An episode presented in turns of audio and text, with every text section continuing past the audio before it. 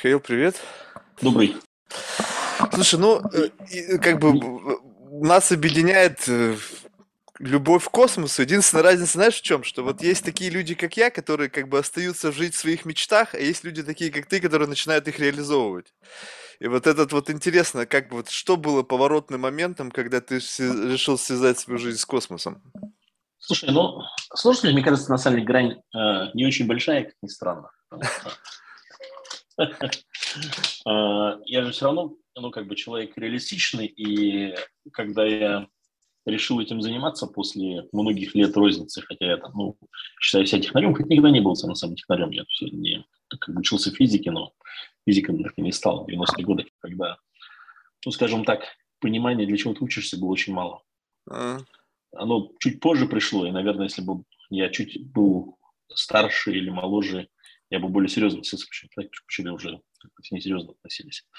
Вот, но когда э, э, решил заниматься космосом, а это было в 2011 году, 2010-2011, а после многих лет такого, ну, более-менее классического бизнеса в рознице, все-таки я смотрел на это, понятно, что э, через призму романтичности, для меня, наверное, романтичность была во многом, что я не потеряю интерес, потому что я у себя обнаружил такую неприятную черту, что я очень быстро теряю интерес к тому, чем занимаюсь. И это э, плохо, потому что через какое-то время уже, ну, как бы, когда у тебя это не в сердце, вот я знаю, у меня были деловые партнеры или друзья, которые вот в даже там в бизнесе, в рознице, в производстве находили истинные э, кайф и наслаждение. И наслаждались этим. Я понимаю, это на самом деле, даже какая-нибудь бухгалтерия, на самом деле, может наслаждаться, если к этому относишься творчески. Мне как бы нравилось некоторые аспекты. Но я быстро очень терял к этому а, а, такой как бы интерес, страсть. И это было плохо, потому что я чувствовал, что из-за этого я не могу некую грань перейти. И там, через 5-6 лет мне уже становилось просто неинтересно этим заниматься. Вот.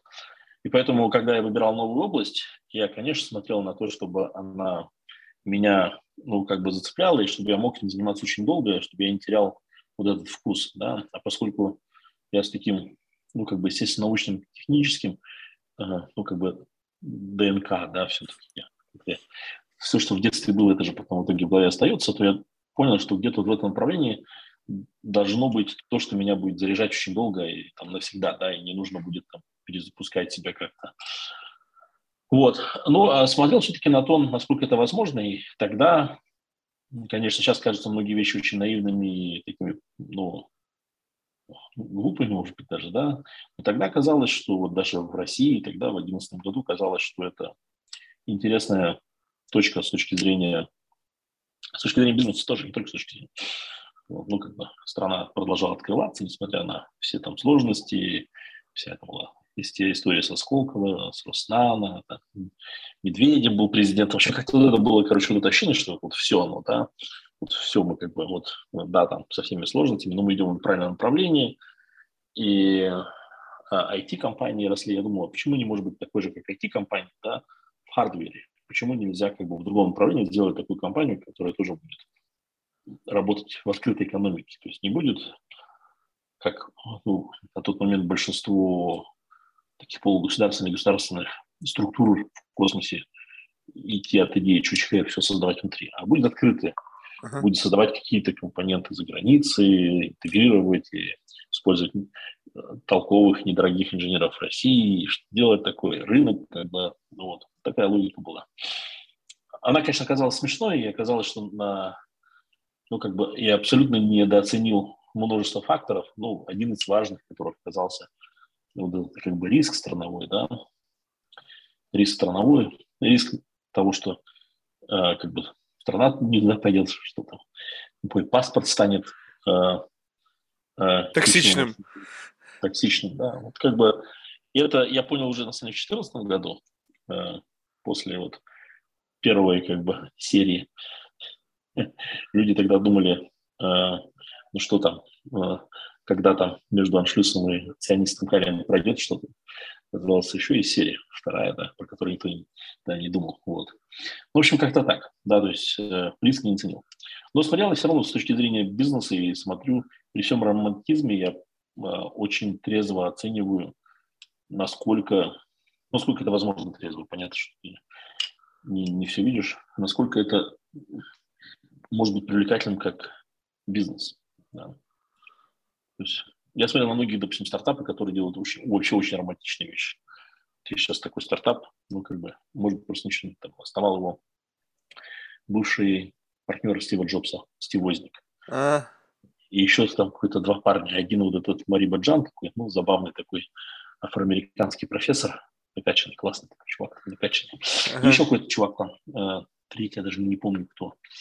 Вот, и они сделали какой-то стартап, который вообще непонятно, чем занимается. Вот, мне кажется, там из разряда давайте чем-нибудь там крутым позанимаемся, без этого. Вот, вот, вот такого рода как бы вещи меня пугали, да, когда ты не понимаешь, что делать просто на каком-то хайпе. Нет, потому что мы, мы старались все-таки на чистый хайп точно надеяться. Когда.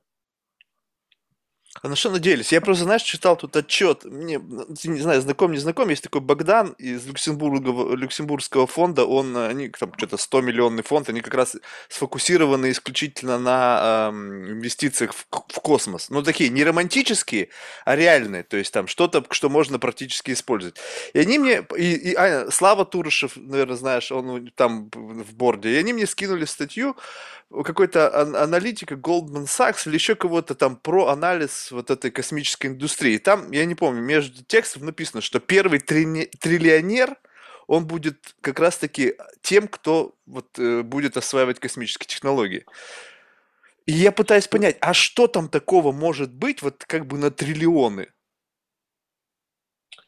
Ну, совершенно правильно, да. Вот, ну, как бы э, пока бизнеса в космосе не так много вот, в моменте, да, если посмотреть на весь бизнес, вот, на то, что вот сейчас есть, ну, это, знаешь, как бы там, ну, реалистично 100 миллиардов, так, если по такому гамбургскому счету, из которых э, подавляющее большинство – это умирающий бизнес, э, это, ну, как бы э, широковещание телевизионное. Оно, кстати, самый большой до сих пор бизнес.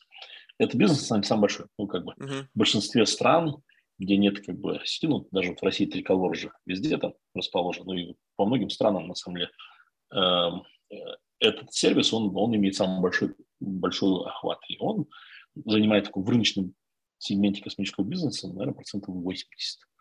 Все вот эти cool-сервисы, космическая съемка, интернет, это single-digit billion dollars.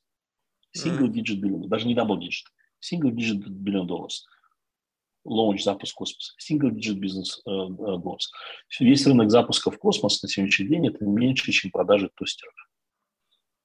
Ну, как бы, да. Почему же тогда как бы инвесторы на это смотрят, и что они как бы, ну вот, э, да. э, во-первых, как бы, да, э, все понимают, что не, ну, как бы не для профессионалов из индустрии понять, что там происходит, достаточно очень сложно, на самом деле, потому что нужно достаточно глубоко понимать как бы драйверы Э, технологические, рыночные, чтобы понимать, что там происходит. Ну, как бы, если этого не понимаешь, то как бы очень легко попасть в какие-то, знаешь, плен каких-то бредовых идей, что вот там, мы будем снимать там для карт, для Google это будет триллионный бизнес, но не будет этого триллионного бизнеса никогда не будет. Как бы, да? Или вот мы там начнем а, Э, не знаю, возить с астероидов платину, короче, и так далее. Для этого это нужно... тоже романтика небольшая уже. Это, это, это такая технологически, такие технологически огромные э, нужно барьеры преодолеть. Хорошо, если преодолеть через 50 лет, а может через 100, да, ну, как бы, это очень большие, это очень сложно сделать, вот. Э, тем не менее, посмотри, если посмотреть на компании, которые занимаются запуском, инфраструктурные компании, там, SpaceX, там, ну, может быть, Blue Origin когда-нибудь, начнет все-таки запускать. Mm. Ну и там э, посмотреть на всякие государственные все равно там и United Launch Alliance, Alliance Space, Боинг. Индустрия. У Боинга нет, они ULA, у них совместное предприятие с Локином ULA. Сам Боинг не занимается запуском космоса. А, но они что-то ракет там тоже какую-то делают.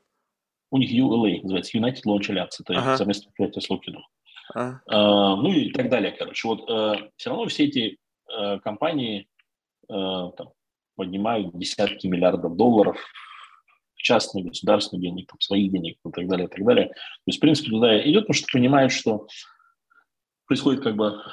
Э, э, то есть это не только ну, как бы сам по себе рынок, он, скорее всего, откроет, откроет другой рынок. Ну, вопрос, что откроет. Ну, вот SpaceX сделал э, ставку на интернет, на то, что действительно вот этот э, интернет в тех местах, куда Fiber или 5G неэффективно дотягивать, ну, вот с помощью Starlink в этом.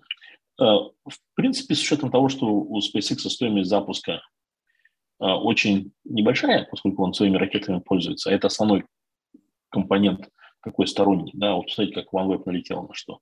Он конкурирует с SpaceX, ими не хочет запускаться, хотя я на его месте ими запускался. Запускался с Россией, во-первых, дорого было с Союзом, во-вторых, что сейчас, сейчас Союз не запускает, да. А, а сами спутники можно делать при массовом производстве недорого, на самом деле. Это, ну, массовое производство позволяет снизить. Они вот делают ставку, что делают доставим интернет для всех, для кого нет. Да, десятки миллиардов, наверное, можно, можно достичь. То есть, в принципе, при недорогом стоимости развертывания.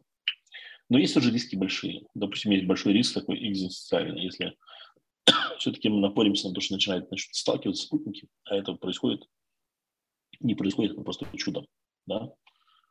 И сейчас нет никакого э, регулирования. То есть на сегодняшний день нет ни одного органа э, международного, который бы регулировал кто какие занимает. Ну, типа НАСА должно это как-то делать? Нет, НАСА вообще к этому отношения не имеет. Э, в США отчасти этим занимается Federal Communication Commission, ей на самом деле это, ну, как бы, и, и Департамент коммерции, есть такой как бы, орган, ага. ну, вот как бы они как бы этим занимаются. Э, Навигация ну, спутников?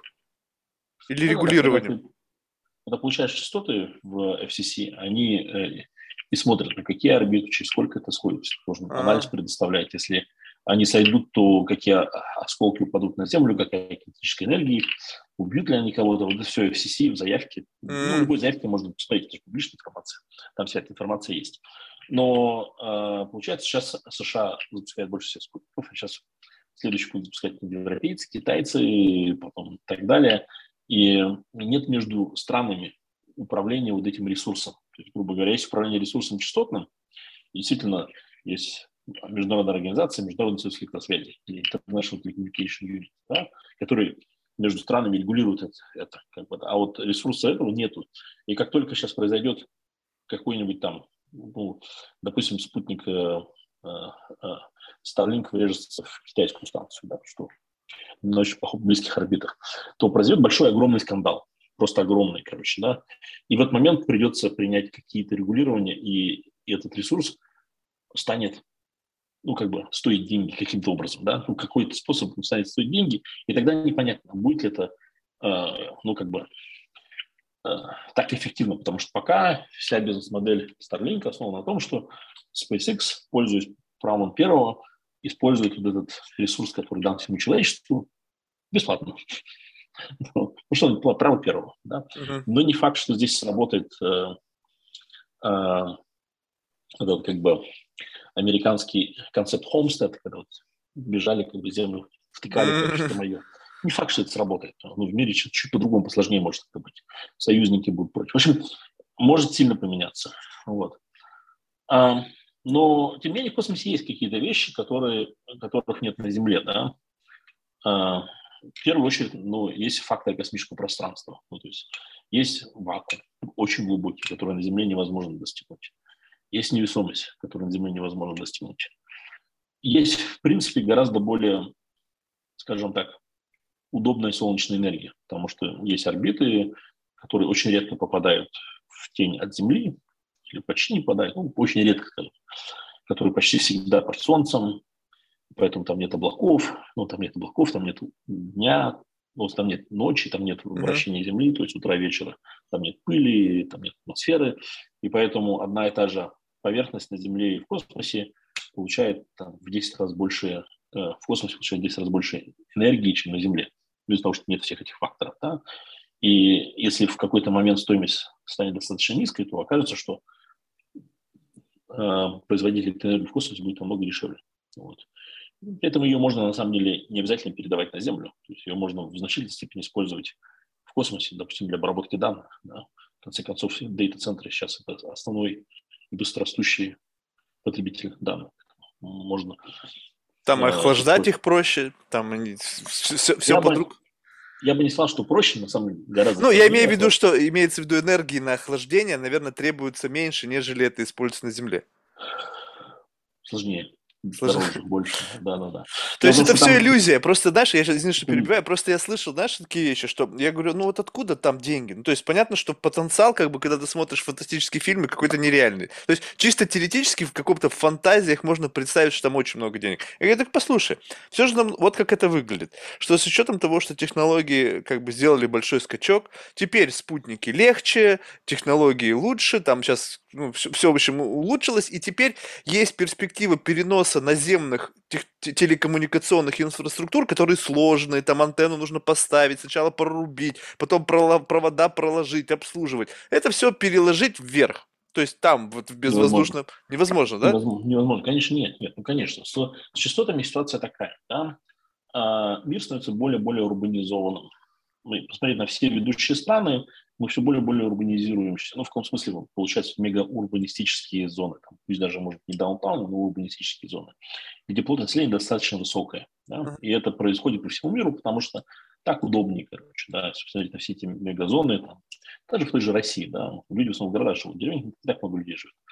А, а, даже в городах типа США, которые всегда были сельские, там все равно есть мегаурбанизация, в них живет больше часть людей. Так вот, а, при такой плотности населения для того, чтобы э, обеспечить необходимую скорость передачи данных на мобильное устройство, нужно использовать одну и ту же частоту много раз. И поэтому современные сотовые вышки это, это продукт там, э, реально, ну, как бы это, это как бы piece of art, да, это реально, ну, как бы инженерное искусство, потому что они берут одну и ту же частоту.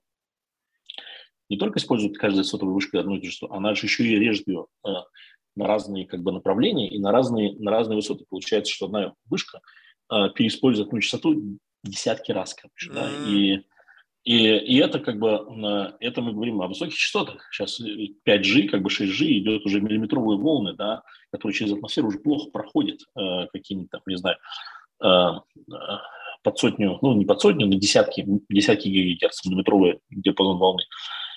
С космоса невозможно сделать, потому что нельзя создать с космоса такой передатчик, такие антенны, которые там переиспользуют каждые несколько метров. Ты все равно, у тебя пятно какое-то, десятки километров.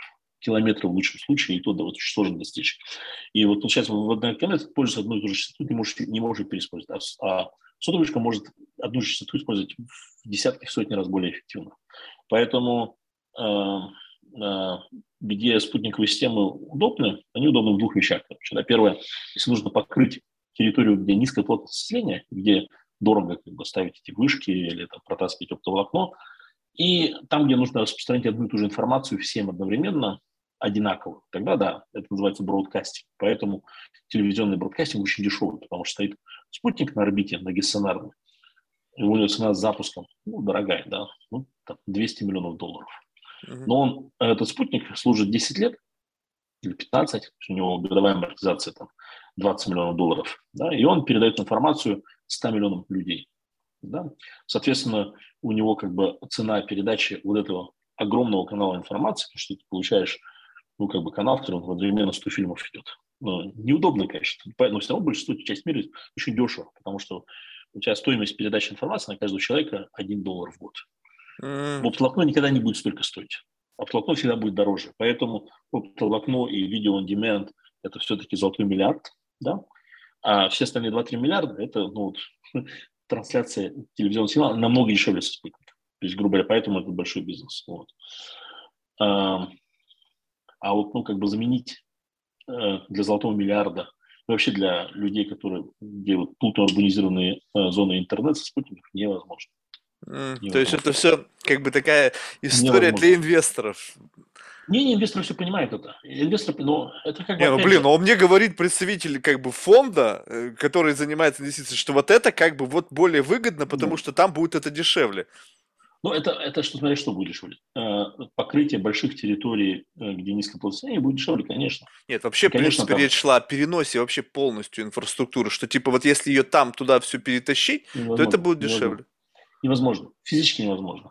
Во-первых, невозможно физически, да, вот физика использования частот не позволяет это сделать. Вторая проблема, опять же, э, наземные мы идем все более и более высокие частоты, э, которые, у которых высокая атенуация в атмосфере, во влаге, короче, да, и если там облако, ты не передаешь, если мы говорим уже про частоты V-band, там это 40, 50, 60 uh-huh. ГГц миллиметровый, W-band, эти частоты очень плохо через атмосферу распространяются. Они распространяются, но, но не гарантированно. А если мы уходим еще более высокие частоты, то, что на Земле мы рано или поздно будем использовать. Их используют сейчас для радаров в, в машинах, короче, вот W-band используется для радаров. А с космоса это будет еще сложно использовать, потому что атмосфера поглощает очень сильно. Дальше как бы есть ограничения на количество спутников, ну, на орбите, да, потому что, ну, как бы они, да, может быть, сами маленькие, но летят на такой большой скорости, что вероятность столкновения, ну, как бы большая. Понятно, что две машины, когда они проезжают, вот, машины, скажем, на автомагистрали, если машины стоят, можно поставить много. Но если они движутся скоростью 100 км в час, их уже гораздо меньше поставишь, потому что, ну, как бы, а если движутся они скоростью э, э, 1000 км в час, еще меньше можно поставить. А спутники движутся скоростью 8 км в секунду, это, короче, десятки тысяч км, поэтому там, на самом деле, не так много места, потому что они очень быстро движутся, по аналогии с, с шоссе. Поставишь шоссе так машины, много поставить, а в движении гораздо меньше власти. Вот. Ну и еще фактор, который все забывают. Нам в целом, как, ну, как бы, жизнь на Земле повезло, что наша Солнце, она очень спокойная звезда. То есть у нас нет таких колебаний активности, у нас нет вспышек, как на многих. И благодаря этому там эволюционно удалось создать, короче, вот, сложные формы жизни, и человечество выжило. Но, тем не менее, все равно там бывают штуки, называется мегафлэрс. Последняя такая мегафлэрс, которая прилетела на Землю, была в 19 веке, когда у нас не было, в принципе, еще сети электросетей, но были телеграфные линии, они вышли из строя почти все.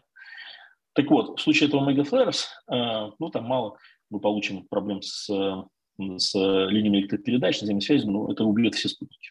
Просто все спутники мгновенно фактически не выживут никакие, нужно будет сразу же запускать другие. Поэтому нельзя еще переносить, потому что это очень рискованно. А мегафлэрс, это, это очень такая немаленькая, она может случиться в любой момент. Просто ну, вот недавно она была, но она ушла в другую сторону Земли, потому что она должна попасть на Землю еще.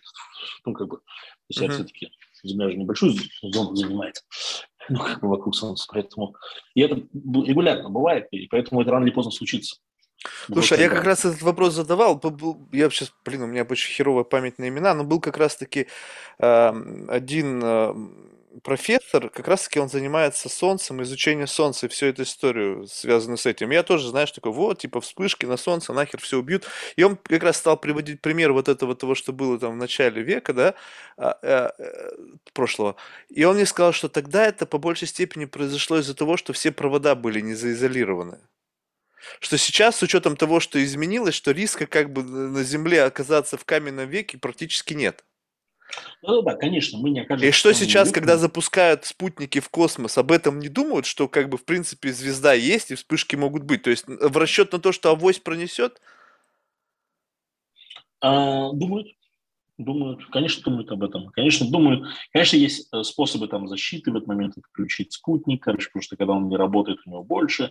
Защита, конечно, использует все-таки там какой-то микроэлектроник, который более, более стойкая к радиации, там, на критически же, особенно защищенную. И я думаю, что ну, как бы в случае такого можно запустить спутники достаточно быстро, потому что, ну, как бы, вот. То есть думают, конечно, об этом, но этот фактор риска, который мы пока еще как э, цивилизация не напарывались. То есть мы можем mm-hmm. на него напороться и получить. А, а проблема в том, что у нас э, много инфраструктуры завязано на это. Допустим, спутники GPS, которые, казалось бы, просто передают сигнал GPS, они передают сигнал точного времени, это гораздо более важно. С помощью этого сигнала точного времени синхронизируются банкоматы, э, электросети, потому что там необходимо синхронизировать по частотам очень точно, да.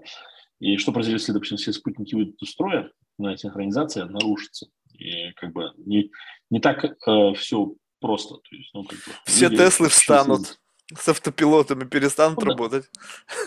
Волн начнется, потому что доставка еды не будет работать.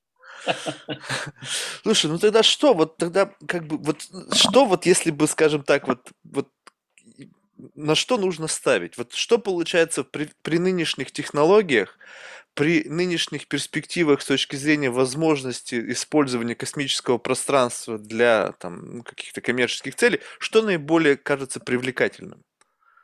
С точки зрения вот потенциального роста, там, ну, технологических прорывов и так далее. Я бы сделал ставки на несколько вещей как бы в космосе, да, ну, такие если говорить про массовые. Все равно Я думаю, что коммуникация будет. Коммуникация будет, будут новые формы коммуникации, будет э, там, не только как бы околоземные, начнут, э, когда некий disruption будет на более высоких орбитах, можно очень много интересных вещей сделать.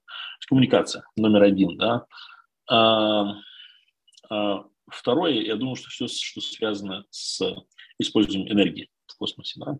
Сначала для космических же нужд, а потом и на Землю.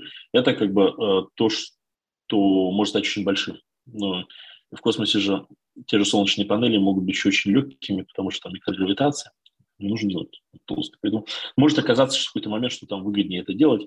Для этого нужна цена запуска меньше 100 долларов за килограмм. Быть, в принципе, мы не, мы не так далеко от нее, на самом деле. То есть вот если делать полностью переиспользуемую ракету, э, мы будем очень близки к этой цене. То есть это где-то, это где-то в 10-20 раз дороже, чем перевозка самолета. Mm. Короче, мы должны быть близки к этой цене. Вот. А, а, я думаю, дальше все, что связано с exploration, поскольку это а, а, скорее вопрос человеческого ДНК, мы, мы, мы, мы как бы мы как э, нам нужно заселить все, короче. Поэтому э, неважно, как что будет происходить, но как бы сильные экономические страны будут продвигать это. Это же видно сейчас по США и по Китаю, и по Евросоюзу. Это будет продвигаться. Все, что связано с человеческим exploration, да, это как бы будет большим, большим фактором, поэтому, ну и значит, там, если возможно, государственные деньги, да, вот. Сейчас США, допустим, ну, вместе с европейскими ну, там, странами, этот Артемис Аккорд, они строят станцию практически на орбите Луны, и ну, это огромный проект, десятки миллиардов долларов, сотни миллиардов долларов, огромнейший, короче, такая новый мегапроект человечества, который может стать мегапроектом большим. То это большая возможность. А дальше как бы все, что связано с э, рано или поздно будет, э, ну это чуть, наверное, позднее с добычей ресурсов, ну, в первую очередь на Луне. Да, Луна очень близка, и поэтому э, для вот обеспечения всего этого и human exploration, и на самом деле все инфраструктуры, допустим, появятся эти космические станции, которые дейта-центрами занимаются. Я написал в свое время большую статью про это в TechCrunch, ну, про вот, какие могут быть бизнесы. Вот там а у этих станций будет одна проблема, их будет солнечным давление солнца сносить постоянно, ну, потому что это большие панели. Да, и нужно, нужно, э, э, нужно их на, на месте удерживать, но орбиту корректировать. Этого нужно пропалшн. Да?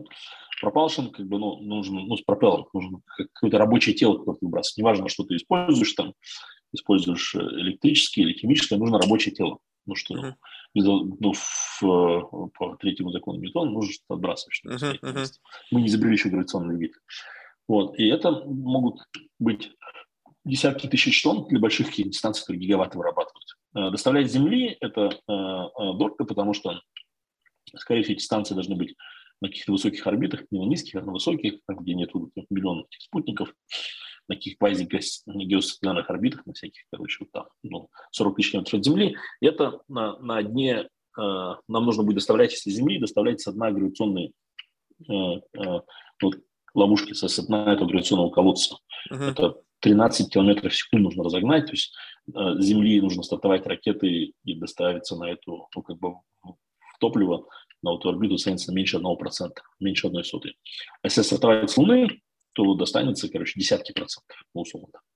Ну, то есть в десятки раз больше, да. Почему? Потому что Луна гораздо более легкое небесное тело, uh-huh, да, uh-huh, и поэтому uh-huh. очень легко это стартовать. Поэтому этот бизнес может стать очень большим. То есть, понятно, что люди начнут сначала делать для каких-то других применений, для там, дорогих, но потом, когда это зовется, окажется, что будет появиться этот рынок доставки воды с Луны. Да? Нужно будет эти сотни тысяч тонн доставлять. А там она есть, платить. вода. Да, да, да. Ну, мы же проходили через одну и ту же стадию эволюции, как небесное тело, и примерно через миллиард лет после э, создания э, Земли и Луны, она была такая поздняя бомбардировка, когда большое количество комет, ну, по современным представлениям, э, э, по какой-то причине э, врезалось в Землю, ну, вызывались океаны и так далее. Луна то же самое, но Луна, понятно, не имела атмосферы, поэтому большинство воды просто испарилось и улетело но часть, воды, часть воды замерзла и осталась там, куда солнце не попадает, в кратерах. Есть э, кратеры, особенно близкие к полюсам, в которые солнце не попадает. И там эта вода осталась в виде льда. И это обнаружили недавно. Это как бы изменило вообще понимание Луны. И на сегодняшний день вот территория вокруг этих кратеров, особенно там, по, опять же, вот этой геометрической причине, там есть места, где Солнце почти не заходит на пиках рядом. Мгм, Вот мгм. это, получается, самые интересные места на Луне сейчас. Наверное, самая такая дорогая недвижимость Солнечной системе. Потому что, потому что да, потому что э, так называемые пики постоянной освещенности, там, где есть Солнце, где не нужно, чтобы пережить 30 дней там, этой как бы, ночи, это очень тяжело. Но э, две недели ночи это очень тяжело. И там рядом вода. Ну, как бы, если посмотрите, э, посмотреть э, этот сериал Fall Mankind, да, М. на, на Амазоне, там как раз ну, как бы вокруг, вокруг всей этой воды, вокруг всех этих кратеров вся эта история разворачивается. Да. Слушай, ну вот это как бы интересная история в том плане, что э, ведь как бы большие колоссальные ресурсы должны для того, ну, ты сам озвучил, что эта станция, там, возможно, это сотни миллиардов долларов. Соответственно, эти сотни миллиардов долларов должны каким-то образом вернуться в виде возврата каких-то инвестиций. Либо это просто как бы идея, связанная с как бы с просто с, э, с- с освоением космоса, и просто это надо делать, как в свое время, когда какие-то инфраструктурные объекты строили, не думали о как бы немедленном возврате. Получается, будет что это все. просто... Нет, смотри, будет все. Будет и, ну, вот, э, э, просто стремление человека, ну, ин- институциализированное через большие государства, через НАСА, через ИСА, через Китайское космическое агентство, там, через Индийское, это российское космическое агентство, в концов, да, э, ос- осваивать космос. Есть это, это такая штука просто, это как бы вот, э, потому что мы, мы как бы, как биологический вид, мы хотим занимать новое пространство. Это как бы вот у нас просто как ДНК. И вот это очень важно для нас. Все это будет. Но будет и производство электроэнергии в космосе, и для обработки данных, и для этого потребуется, и это будет замещать э, необходимости производить на Земле, как бы, и это будет уже реальный бизнес, как бы, да, который ну, может получать выручку, там, AWS в космосе, да, условно. А, и для, он будет закупать, у него будут операционные расходы, покупка воды или доставка воды. Это будет oil OPEX, OPEX его, М. да. Оно как бы... Нет, если будешь посмотреть, там может много быть. Понятно, что изначально это одни применения, потом могут быть другие. Поэтому я бы сказал так, что в горизонте 20 лет я вижу большой бизнес. Э, Он все еще, он, скорее всего, не там будет, где большинство людей думает. Мне кажется, какой-нибудь туризм не будет большим бизнесом. Э, Но он будет сегментом, да, в конце концов, есть богатые люди, которые летают в Антарктиду. Но это такой, да, ну, как бы luxury туризм, не так много людей. Такой, такой будет, да. Э, э, Но, мне кажется, основной будет вот в течение 20 лет. Э, Понятно, что там коммуникационная структура разовьется, размер в 10 раз увеличится и станет под триллион, может быть, да, со 100 миллиардов под триллион. Съемка всякая, вот дез- ну, зондирование Земли, ну, увеличится там, до 10 миллиардов, да, с каких-то десятков миллиардов. Все он будет маленький, но уже такой заметный. А появится абсолютно новый сегмент вот, в виде там, использования электроэнергии или производства в космосе. Там, всего. Этот сегмент может тоже там, быть сотни миллиардов, он уже как больше триллионов, что там гораздо больше может быть. Ну и государства будут все равно вкладывать, поскольку мы как человечество, нам нужна какая-то суперзадача, да, А, все равно как бы производительность труда на Земле растет, нам все меньше и меньше нужно для того, чтобы как бы, себя обеспечить себя, да, у нас нет проблем с перенаселением уже в большинстве стран, ну, как бы мы достигли демографического пика, поэтому, а, поэтому я не думаю, что будут проблемы у человечества с финансированием таких проектов, и этот проект, он как бы выглядит важным, вот. Может начаться гонка вооружений в космосе. Вот сейчас мы видим, что происходит да, между там, Россией и Западным миром. Это вполне может быть новым триггером для гонки вооружений в космосе. Это, конечно, не очень хотелось бы, потому что, э, ну и по общечеловечеству, потому что хотелось бы, чтобы мы в космос шли как одно человечество, да, и поэтому там проекты таких международных космических станций были очень прекрасны, потому что это такое место, куда вот человечество как все одно выходит, чтобы вместе что-то делать. И когда вот мы переносим наши э, вот эти искусственные разделы, вот эти безумные как бы на, на эти страны, короче, на все на это в космос, это, конечно, очень, ну, как бы с идеологической, с философской точки зрения плохо. Но с такой практической точки зрения, не дай бог начнут испытывать оружие в космосе, могут просто как бы испортить, ну, как бы на многие столетия э, выход, там, взорвут там пару бомб, короче, в космосе, вообще вылить невозможно. Слушай, а вот это вот космический туризм, по большей части, это просто реализация амбиций нескольких людей, которые сами хотели полететь, и плюс попутно как бы там что-то какой-то там средней ликвидности бизнес к этому прикрутить. Либо все-таки за этим стоит что-то больше. То есть это какая-то подготовительная часть, как бы какая-то некая ступень, которая нашла как бы некий элемент коммерциализации на раннем этапе, но на самом деле они смотрят на что-то совершенно другое. Ну, это как раз второе, да, то есть, ну, вот, э, посмотреть в истории большинства видов транспорта был всегда почти период, когда это было средством роскоши. Да? Uh-huh. Это было с автомобилями, когда это было средством роскоши, это богатые люди могли позволить себе. Это было и с поездами, на самом деле, это было, да, сначала это было там, был царский поезд, а с самолетами было это до, там, по сути, изобретения ну, из, авиационной турбины, как бы все-таки это было уделом, скорее, богатых людей, и только постепенно. А, поэтому мы сейчас в той же стадии находимся, что вот пока это удел будет богатых людей, которые могут сначала десятки миллионов, сейчас миллионы долларов, потом сотни тысяч вложить, одновременно это развивает технологии в целом освоения, как бы, да, потому что все равно люди нужны будут, все равно человека заменить сложно, но как бы его невозможно заменить, поэтому, ну а в какой-то момент э, эти отработанные технологии могут использоваться для уже как бы ну, массированного, когда нужно будет, допустим, создавать космические станции э, с тысячами людей, потому что очень сложные технологические процессы будут там, люди захотят переезжать и жить, как бы, да, люди захотят переезжать на Луну жить. Что же может произойти такое? Для многих людей люди ехали в Сибирь, зная, что никогда не вернутся, не отплывали на, в Америку и так далее. Опять же, у нас это, нас это важно для, для людей. Вот. Это будет, будет это происходить. Будут то есть это такое долго, долгоиграющая стратегия. Они понимают, что какой-то будет в какой-то момент вот это вот пассажиропоток, условно, там не, уже не туристического плана, а там инженеры, ученые, рабочие будут двигаться на какие-то там околоземные орбиты, либо платформы, которые будут двигаться дальше там куда-то. Да. Нужно будет да. что-то, какие-то эффективные, относительно дешевые способы доставки вот да, этого.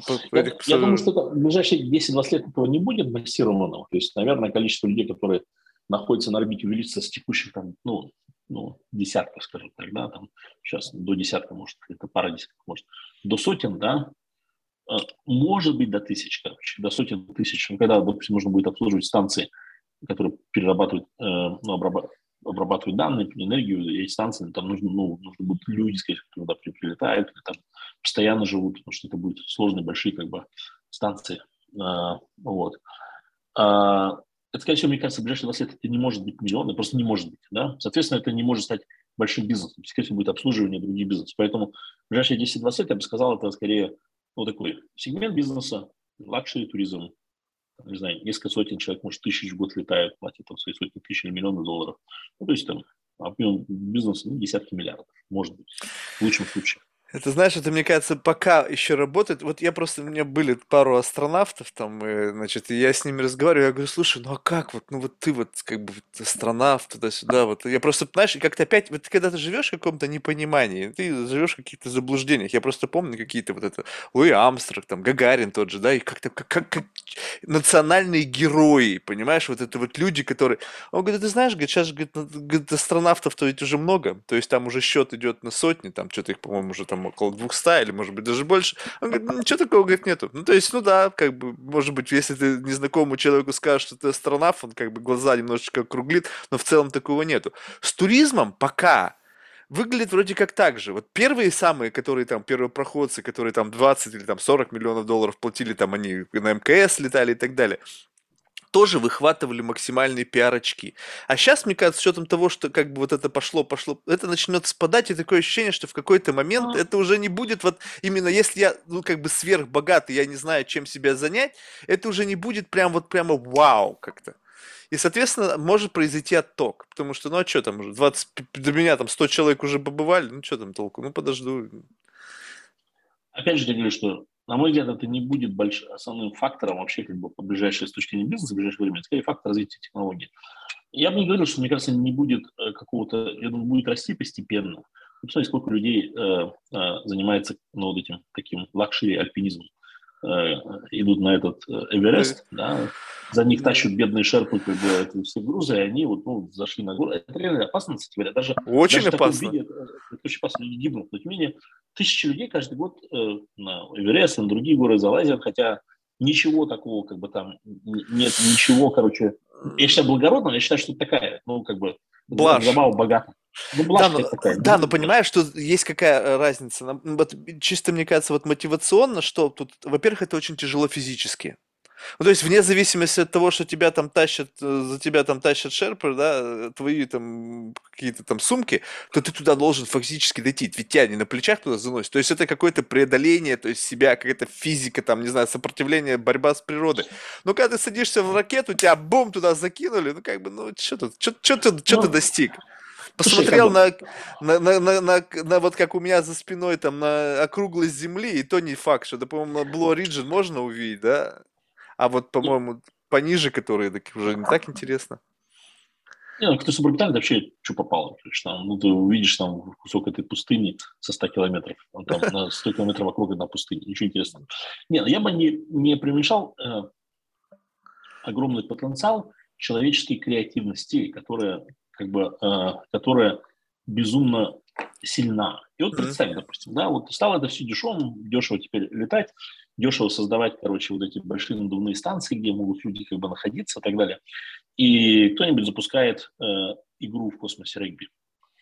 Э, это становится офигительно популярным. Люди реально едут, потому что просто сыграть в этой невесомости, вот как в этом в Hunger Games, это регби, короче, по, с этими, не знаю, там, просто летаю или там с маленькими воздушными реактивными двигателями. Квидич! И, и это может сказаться настолько как бы attracted, настолько это может сказаться охрененно, что вот каждый как бы у кого просто хочет попробовать. На невозможно попробовать вообще никак, да? А там может оказаться, что для человека это быть это просто какое-то невообразимое новое ощущение. Поэтому я бы, я бы не э, сказал так, что человеческая креативность как бы в вопросах развлечения, она очень большая. И э, посмотрите, что происходит с яхтами. Люди же реально, это же огромный, это рынок огромный яхт триллион долларов, там и богатые, и чуть менее богатые, и совсем не богатые. Э, я вот недавно разговаривал с парой семейной, они продают свой дом, обычные люди, ну, нельзя сказать, что не сильно богатые, ну, средний класс, выше средний класс, берут яхту и вокруг земли путешествуют, да, ну, как бы, не то, что миллионы долларов, это как бы, ну, сотни тысяч, ну, может, миллион, как бы, не знаю, ну, то, то что может позволить себе продать, они продают дом свой, уже пожилые люди, покупают яхту, покупают маленькую квартиру, там, в Сан-Тропе, ну, или не знаю, где-то, короче, и едут на яхте. Это как таких людей может быть много. Поэтому э, э, я, я считаю, что это, это может быть, э, этот рынок развиваться, люди придумают, как это делать, потому что есть факторы. Будут там, не знаю, а, какой-нибудь пролет над Луной, да? Mm. Вот это как там Мизава или как его там сейчас летит туда? Ну да, да, но, на Луну, там же лететь можно на маленькой высоте, на высоте, не знаю, там 10 километров, ну 20 километров, да, и можно в телескоп видеть, посмотреть, где стоят там эти Аполлоны, там, так далее, так далее. Ну, то есть, а, не, мне кажется, как бы э, я бы не пришел. Если, если цена будет падать, желающих не будет меньше точно. Э, люди придумают, как развлечь людей. Слушай, а вот, э, вот эти путешествия на Марс, там, которые как бы кажется, что, ну, по крайней мере, в, в СМИ из уст людей, которые пропагандируют все это, скажем так, с какой-то целью, вот насколько это вообще ну, вот важно с точки зрения вот сиюминутных целей? Э, то есть понятно, что есть тяга, любопытство, желание там прилететь, оставить свой след, как ты говоришь, воткнуть там флаг свой, ну вот так далее. Но вот практического смысла из, из этого есть какой-то? А, ты имеешь в виду а, то, что Илон Маск хочет переселить людей на Марс, или то, что нас отправляет роверы?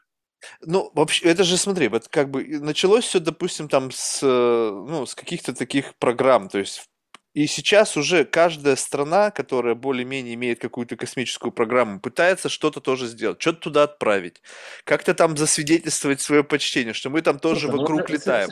Это, это, это всегда было. Ну, посмотри, когда там э, воздухоплавание разбиралось, 30-е годы, почитай книгу вот, э, «Быковые истребители» про историю своего воздухоплавания.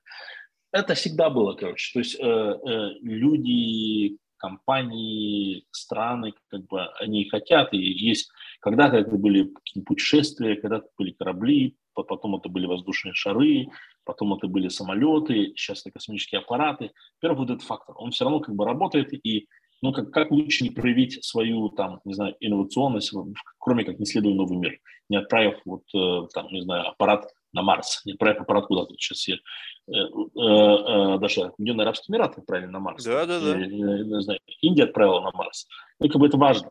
Ну, а в целом для человечества все-таки тоже важно. Мы все-таки понимаем, что ну, там, при всем том, что мы можем немного посмеяться над Илоном Маском, над тем, что мы говорим, что ну, финальная история переселения на Марс, но есть в этом большой как бы смысл. Ну, э, похоже, ну, я ну, как бы сейчас все больше и больше думаю об этом, что, в принципе, разумная жизнь в нашей галактике, как минимум, скорее всего, в обозримом ближести Вселенной, это очень достаточно редкая штука, потому что, согласно современным представлениям, несмотря на то, что планет, их триллионы, там триллионы, но совокупность факторов, чтобы образовалась жизнь, она очень э, маловероятна. Если бы мы были ближе к ну, как бы центру галактики или к рукаву, где чаще взрываются сверхновые, которые бы стерилизовали Землю много раз за то время, пока цивилизация проявилась. Либо Сатурн с Юпитером не были бы заперты в орбитальном резонансе, и как большинство планет эти гиганты не приблизились бы к Солнцу, сметая все на своем пути.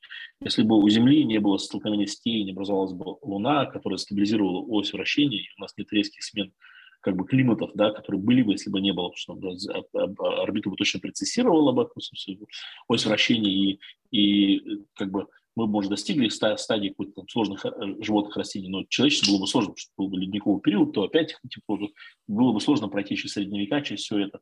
Ну и так далее, и так далее. Солнце, спокойная планета, там много факторов. Если посчитать все это, может оказаться, что их не так много, и мы не слышим никого, да. И дальше мы как человечество, ну, как бы должны думать, а, ну, Земля, в принципе, планета а, геологически очень активная, да, и те же как бы супервулканы здесь, ну, как бы будут взрываться еще очень-очень долго, да, до той, до, той, до той поры, пока как бы ядро жидкое, до той поры, пока магнитное поле есть, которое нас защищает, и будет активная геологическая активность. И кометы будут сталкиваться, при, прилетать, а в конце концов вокруг нас это огромный пояс Орта, там, Койпера, и рано или поздно будут прилетать кометы, и врезаться они будут, потому что они врезались, если они 200 миллионов лет назад, почему они когда-нибудь опять не врежутся, да? Врежется, конечно, врежется, вопрос когда? Когда будет вулкан, когда будет как бы это, оно когда-то будет. И поэтому, если человечество так, в таком а, а, вот этот искру этой а, разумности, которую вот эта природа создала в нас, мы хотим, чтобы она осталась, нам, конечно, нужно куда-то развиваться. На другие планеты, другие звездные системы. Да, это займет сотни, тысячи лет, скорее всего, да, скорее всего, это не так быстро, даже если мы себя не угробим, что в ядерной войне, да, займет еще там сотни лет до того, как человечество там построит большие орбитальные станции, поселится в лавовых трубках на э, Луне, на, на, на, на Марсе, и, скорее всего, произойдет затем даже дифференциация физическая, потому что люди, которые вырастут на Луне, не смогут никогда на Землю прилететь из-за другой гравитации.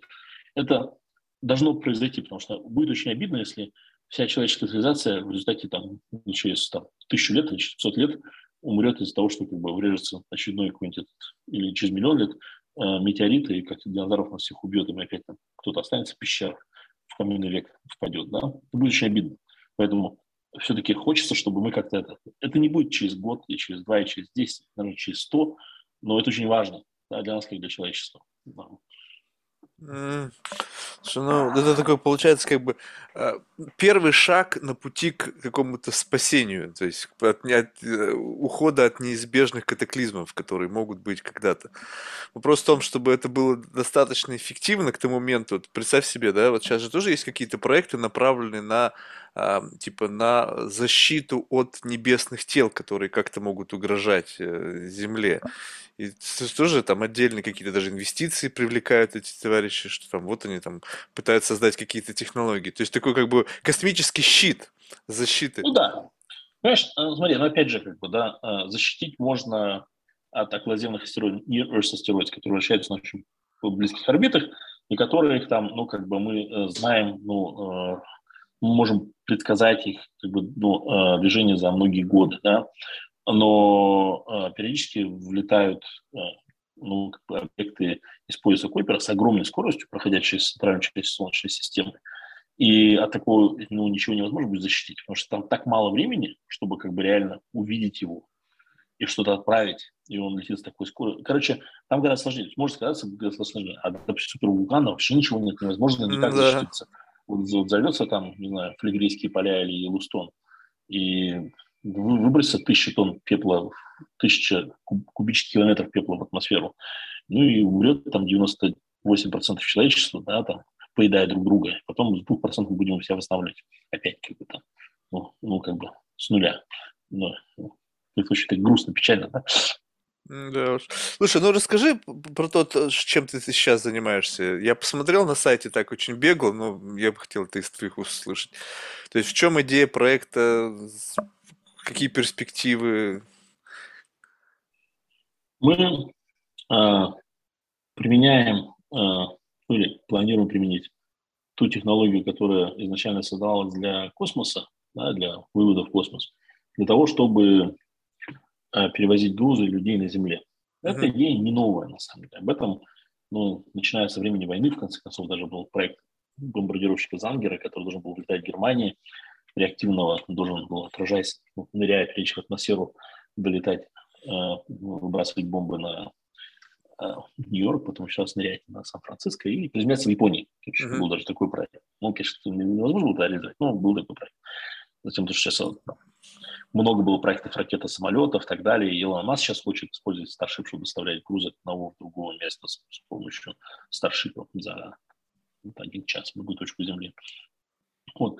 А, мы а, хотим ну, а, совместить, по сути, ракетные и самолетные технологии и сделать такой ракета-самолет, который мы называем для себя гипер, hyperplane, да, гиперсамолет. Mm-hmm.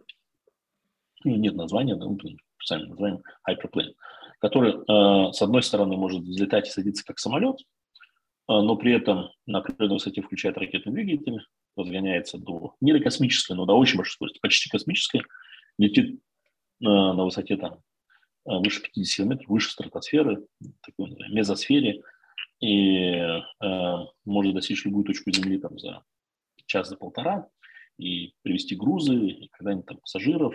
Вот. А, интересно, что это сейчас становится возможным вот именно в нашей модели с э, тем, что мы видим, что, скорее всего, скоро во всех аэропортах, в большинстве аэропортов появится доступный недорогой водород. Mm. Да? Вот. То есть водород, он для нас является таким enabler, да, тем, что позволяет нам э, э, это сделать по нескольким причинам. Да. Это было бы сделать сложно или почти невозможно с традиционным топливом. Традиционное топливо нужно было идти на вот SpaceX модель, просто баллистическая ракета, uh-huh. точка точка, потому что она легкая, там можно достичь. А самолет это очень такая тяжелая, неповоротливая штука, потому что в самолете есть там шасси, есть воздушно-реактивный двигатель, если ты хочешь взлетать, есть, есть крылья. Ну, в общем, самолет э, с точки зрения структурной массы, он не такой финный, как ракета. То есть ракета может быть, вот SpaceX это ну, э, Falcon 9, это 5% массы ракеты от стартовой массы. Да? Плюс 5% полезной нагрузки, остальное топливо. Да? Ракета uh-huh. может быть очень эффективная.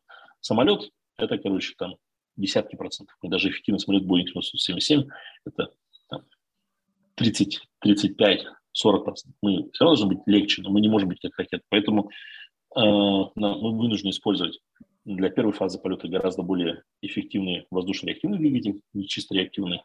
Мы вынуждены использовать для фазы полета не, не разгоняться до орбитальной скорости, использовать крылья для того, чтобы использовать подъемную силу хоть как-то. Да? Uh-huh. И это становится возможным с водородом, потому что а, с помощью водорода, во-первых, сам ракетный двигатель эффективнее, у него топливная эффективность выше примерно на 30%.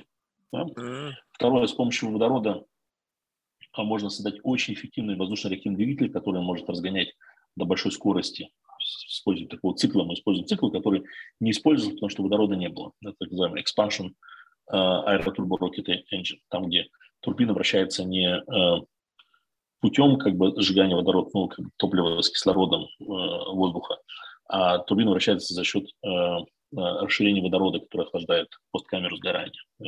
И уже турбина дальше вращает компрессор, подает воздух для вот этой посткамеры сгорания. Это очень эффективная модель, но она стала возможностью появления водорода.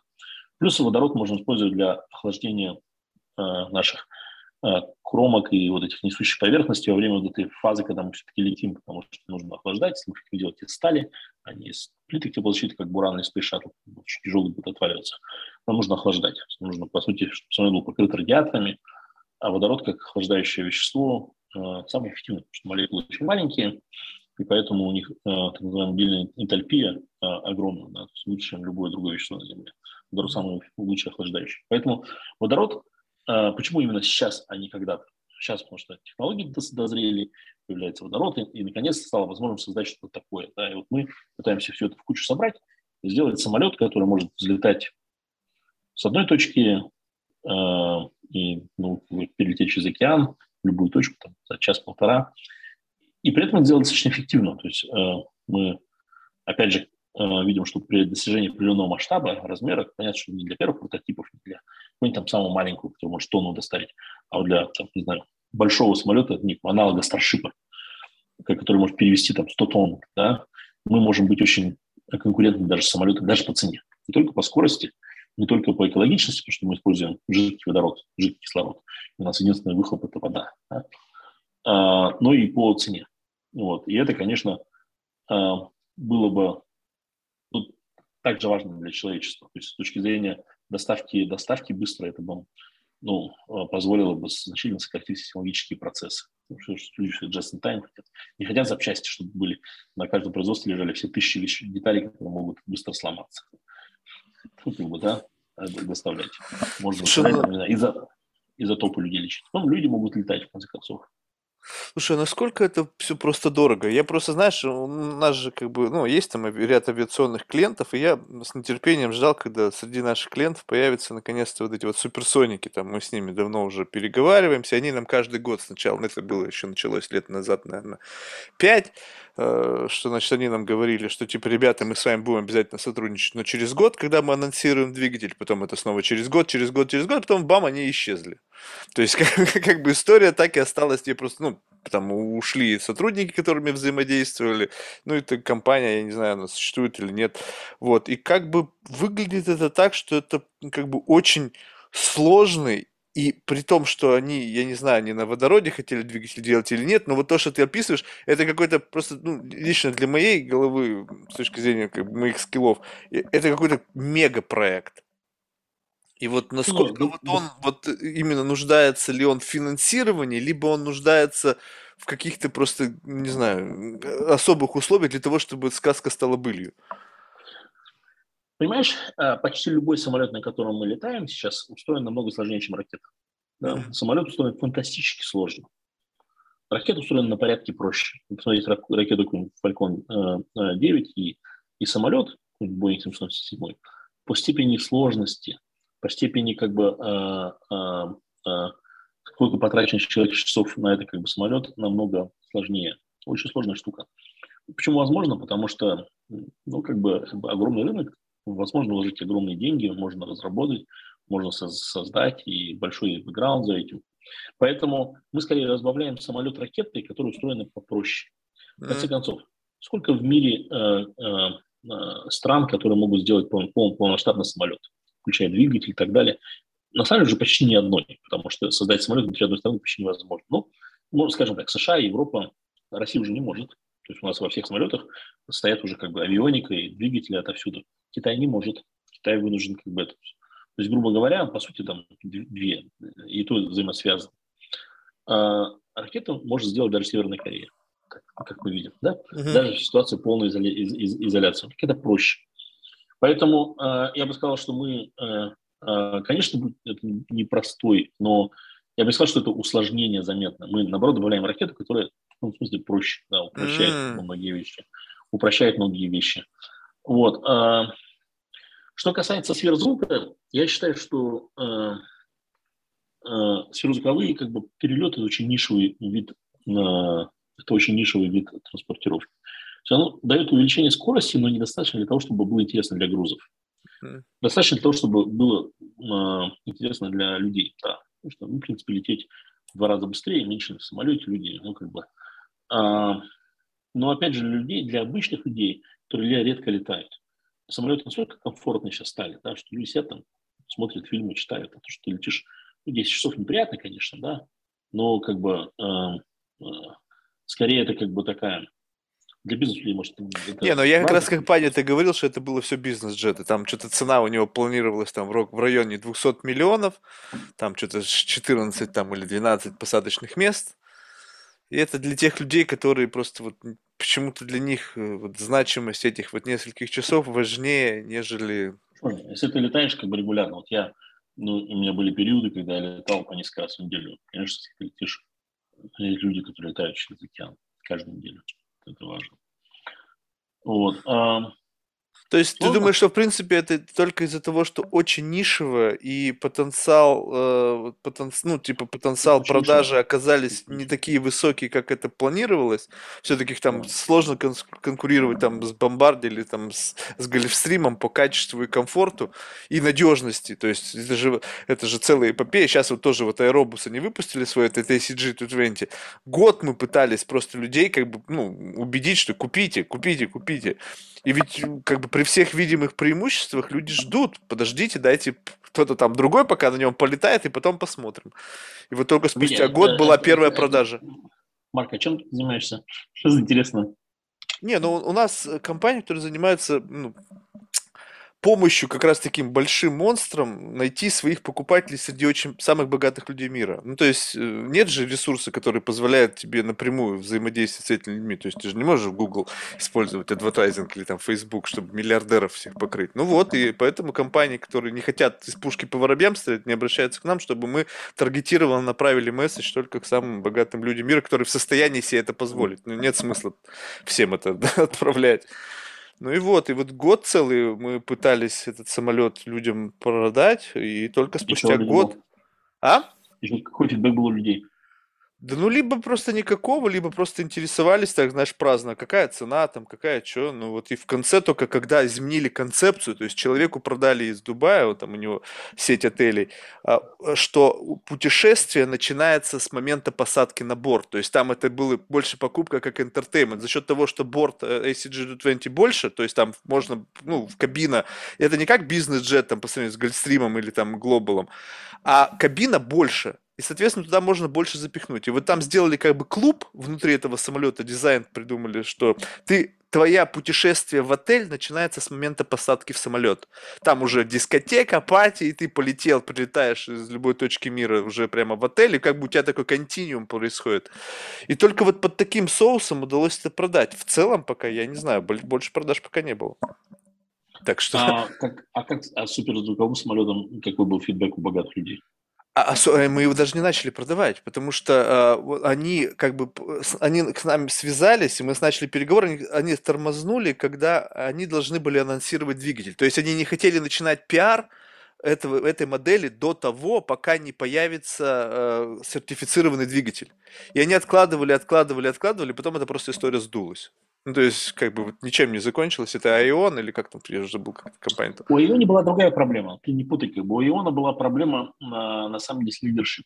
Там, короче, Айон принадлежал какому-то богатому миллиардеру. Да, миллиардер, да. Там, там, там реально фаундеров не было. Этот миллиардер, он, он занимался этим как на 10% своего времени. Правильно другим совершенно занимаясь. И, в принципе, как бы э, он э, э думал, что он наймет людей, и они сделают. Это не работает так, короче, не работает. А, вот такие такого рода проекты, они только как бы очень персоналистские, очень антрепренериал. Но вот даже сравнить условно Элона Маска с Безосом. Безос, почему посмотреть, э, что достигла SpaceX, что достигла Blue Origin. Просто небо и земля. Да? Почему? Потому что для Элона Маска это был его проект, он, он им занимался. Для Безоса это было развлечение. Он возраст одинаковой компании. Э, Blue Origin раньше начал даже, чем SpaceX. Blue Origin начал даже раньше. И где? Поэтому и он там проблема на самом деле не, не, совершенно не в не, ну это то, то, то, как нам это писали. То есть они нам откладывали каждый год контракт именно по этой причине. То есть в конечном итоге просто я стал отправлять этому человеку, с которым мы общались, и пришло как бы bounce back, и я посмотрел, и он оттуда уволился. Ну, все. Получается так, что тот проект, над которым вы работаете, это большая история, но откуда вот, ну, то есть я, я сейчас понимаю, что здесь как бы есть ну, ряд как бы амбиций, есть какое-то чувство, что вы в состоянии это сделать. То есть вот что дает основание полагать, что вот это будет? Ну, то есть, ну, ты понимаешь, да? То есть, вот как бы, ты же сказал, что я, я не пытаюсь быть романтичным. То есть, с одной стороны, как бы там, не знаю, Возник там какой-то романтический проект делает, потому что у него там дохрена денег, и, в принципе, ему нехер делать, наверное. Ну, что, что бы там какой-нибудь проекте не поучаствовать? У вас ведь есть коммерческий интерес, соответственно, вы делаете ставку, и есть как бы уверенность в том, ну, не уверенность, а надежда там с высокой долей вероятности, что это будет. Вот что дает вот, вот, вот эту уверенность?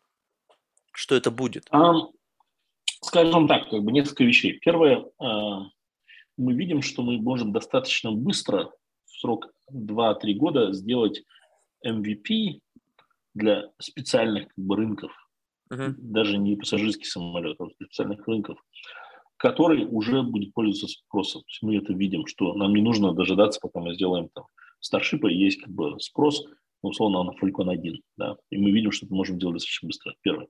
Во-вторых, мы видим, что то, что мы делаем, реализуемо. То есть это сложно, но реализуемо. То есть мы видим, что это, это, ощущ, это ощущаем. Ну, как бы вот мы понимаем, что мы это можем сделать.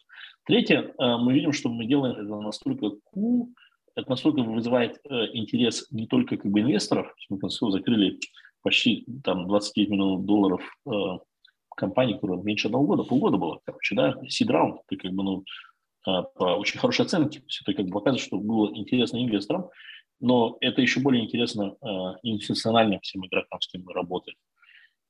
Государственные, все так далее, так мы понимаем, что мы очень много получим но non-dilution financing, потому что мы делаем реально супер хардкор проект. Такого, как вообще в мире нет. Для Европы это просто, просто у всех просто как бы разрывает шаблон. Я с таким количеством высокопоставленных людей, как я говорил за последний год, я никогда в жизни не разговаривал. Понятно. Да, и всем интересно, потому что мы очень болтны, и мы, и, и, и мы очень уже как бы делаем реально, начинаем с прототипа, делаем двигатель скоро, в конце года начнем его испытывать, короче, первый, начнем с ним э, как бы летать, и это будет все сильнее и сильнее как бы разгоняться. Мы видим, что нас фью интерес, это же основе, ну, это же другие проекты, интерес людей вокруг. Вот если этот интерес есть, он тебе позволяет двигать, а он же дальше воплощается во всю поддержку, там, деньги, во все, во все. И мы это как бы чувствуем, что вот это нас может э, э, э, как бы вынести, что вот без прерывной волны, без этой вынести очень сложно, потому что мы начали проект 10 лет назад или 20 лет назад, когда еще SpaceX не было, короче, когда еще водорода не было, когда еще все другими вещами были заняты и так далее, возможно, это было бы... Плюс, ну, как бы сейчас оборонка очень активно на это смотрит. Ну, понятно, что после. Хм. Слушай, а вот это вот, вот это вот... Учинил. Вот это вот, кстати, как? Вот, ну, то есть эм, я, ну, а, как бы глубоко в это не вникал, но у меня были ряд общений там с рядом предпринимателей, которые, ну, занимались разными бизнесами в какой-то момент там за счет там тяги к каким-то там новым вещам и имея необходимые возможности, стали переключаться на другие отрасли, которые как раз-таки идут на стыке там э, военно-промышленного комплекса, там, не знаю, там, авиации и так далее. И тут вдруг сразу же притягивается к ним интерес, то есть начинает на них смотреть. Вот ты не чувствуешь, что вот, вот это вот внимание, оно как плюс, так и минус? То есть, с одной стороны, ты сказал, вот я поговорил там с большим количеством новых высокопоставленных людей. Совершенно очевидно. Они решили так, а что там Михаил такое делает? Ракета, э, самолет-ракета, которая может из пункта А в пункт Б быстро перемещаться там, и вот и тут как бы начинает сразу же вопрос, типа вот как вот это вот? Насколько это как бы плюс для бизнеса, и ни в какой-то момент не придут к тебе с бумажкой, так, Михаил, вы сейчас сделали офигительно классную вещь, подпишите там, в зависимости от той юрисдикции, где ваша прописка, это представляет там государственной там безопасности Эм, какой-то там вектор, отдайте нам ваши технологии и типа, спасибо, до свидания. Нет такого риска? Нет. Нет? Нет, я два раза в одну и ту же лужу не наступаю. То есть, э, ну, я, я, видишь, я пример привел из, как бы, из, из, из кино. То есть, там просто были, были ряд ситуаций. Это мой когда... был. Ну, в моей предыдущей компании это произошло, что в итоге пришло американское правительство и сказало, слушай, парень, вообще нам не нравится то, что ты русский, вообще ты откуда оттуда приехал, и вообще то, что занимаешься не очень хорошо, поэтому вот мы компанию будем мочить, пока ты не уйдешь. Ну, вот, я ушел из компании. Вот. А, а, в Европе этого, ну нет, как бы я максимально сделал так, что этого не, этого не будет точно. То есть, а еще, в принципе, это стало возможно, потому что появился там Илон Маск. То есть, ну, и сейчас вопрос, знаешь, немножко другого плана. Вот представь себе, что для реализации любого проекта, тем более такого сложного, нужны большие инвестиции. И раньше, мне кажется, вот до момента появления как бы людей вот частных людей в, там, в авиации, там, в аэрокосмической области, всегда как будто бы требовалось, чтобы туда прийти, большой бэкграунд. Ты должен был проработать там в каких-то институтах там аэрокосмических, там, иметь там бэкграунд инженера, и потом ты как бы вот как бы в рамках вот этого научно-технического какого-то комплекса, какой-то спинов, который занимается там производством чего-то. Сейчас ты как бизнесмен решил, что вот, ну, там были какие-то идеи, решил этим заняться. Получается, что вот за счет того, что Илон Маск эту тему все распиарил, это становится возможно и для всех остальных, что люди начинают верить, что человек, в принципе, бизнесмен, который понимает, что он делает, у него есть определенный там бэкграунд, он в состоянии это поднять. Да. Вот это ну, помогает? Безусловно, безусловно, фактор ну, как бы Илона Маска, назовем его так, он э, сильно помог всей индустрии, э, потому что был ну, как бы первый герой, который э, показал, что это возможно, что вообще компания может сделать такого рода частной компании, такого рода вещи, что это не является чем-то невозможным. И, но сейчас уже как бы есть после Маска уже появились ну, компании, и уже даже эти маленькие ракеты запустили, и сейчас самолеты делают и так далее. Но у нас был первым, это можно таким назвать человека, действительно фактор был Илона Маска. Он очень сильно, конечно, помог всей индустрии. А вообще, вот самое сложное в, в общении с инвесторами, ну, то есть ты сказал, что вы очень быстро подняли достаточно неплохие деньги для вот раннего раунда, но учитывая масштаб проекта, мне кажется, это все равно еще как бы капля в море. То есть вот самое сложное в общении с инвесторами это что? Ну, мне было сложнее всегда доказывать, что я не верблюд, да, после американской истории. Mm. То есть вот это просто такой вот, ну, то есть на ровном месте. А вот если брать вот именно, не, не брать сейчас не там какие-то прошлые истории, а именно вот с точки зрения доказать то, что вот это все классно, это будет работать. Просто, видишь, самое важное это инвестиции, потому что как бы е- любой проект может загнуться ну, по двум вещам, что нету денег и плохое управление. Ну, скажем так, что, допустим, у вас управление то, которое нужно, есть необходимый набор компетенций, и вопрос только денег. Вот... Нет, нет, ну, есть много, причем еще много стартапов, ну, в мире, конечно. Ну, знаешь, что а, недостаток денег – это в любом случае финальная причина, потому что, ну, как бы, э, нет возможности перепробовать там, и так далее, и так далее. Большинство компаний умирает из-за недостатка денег, и даже если в итоге лежала другая причина.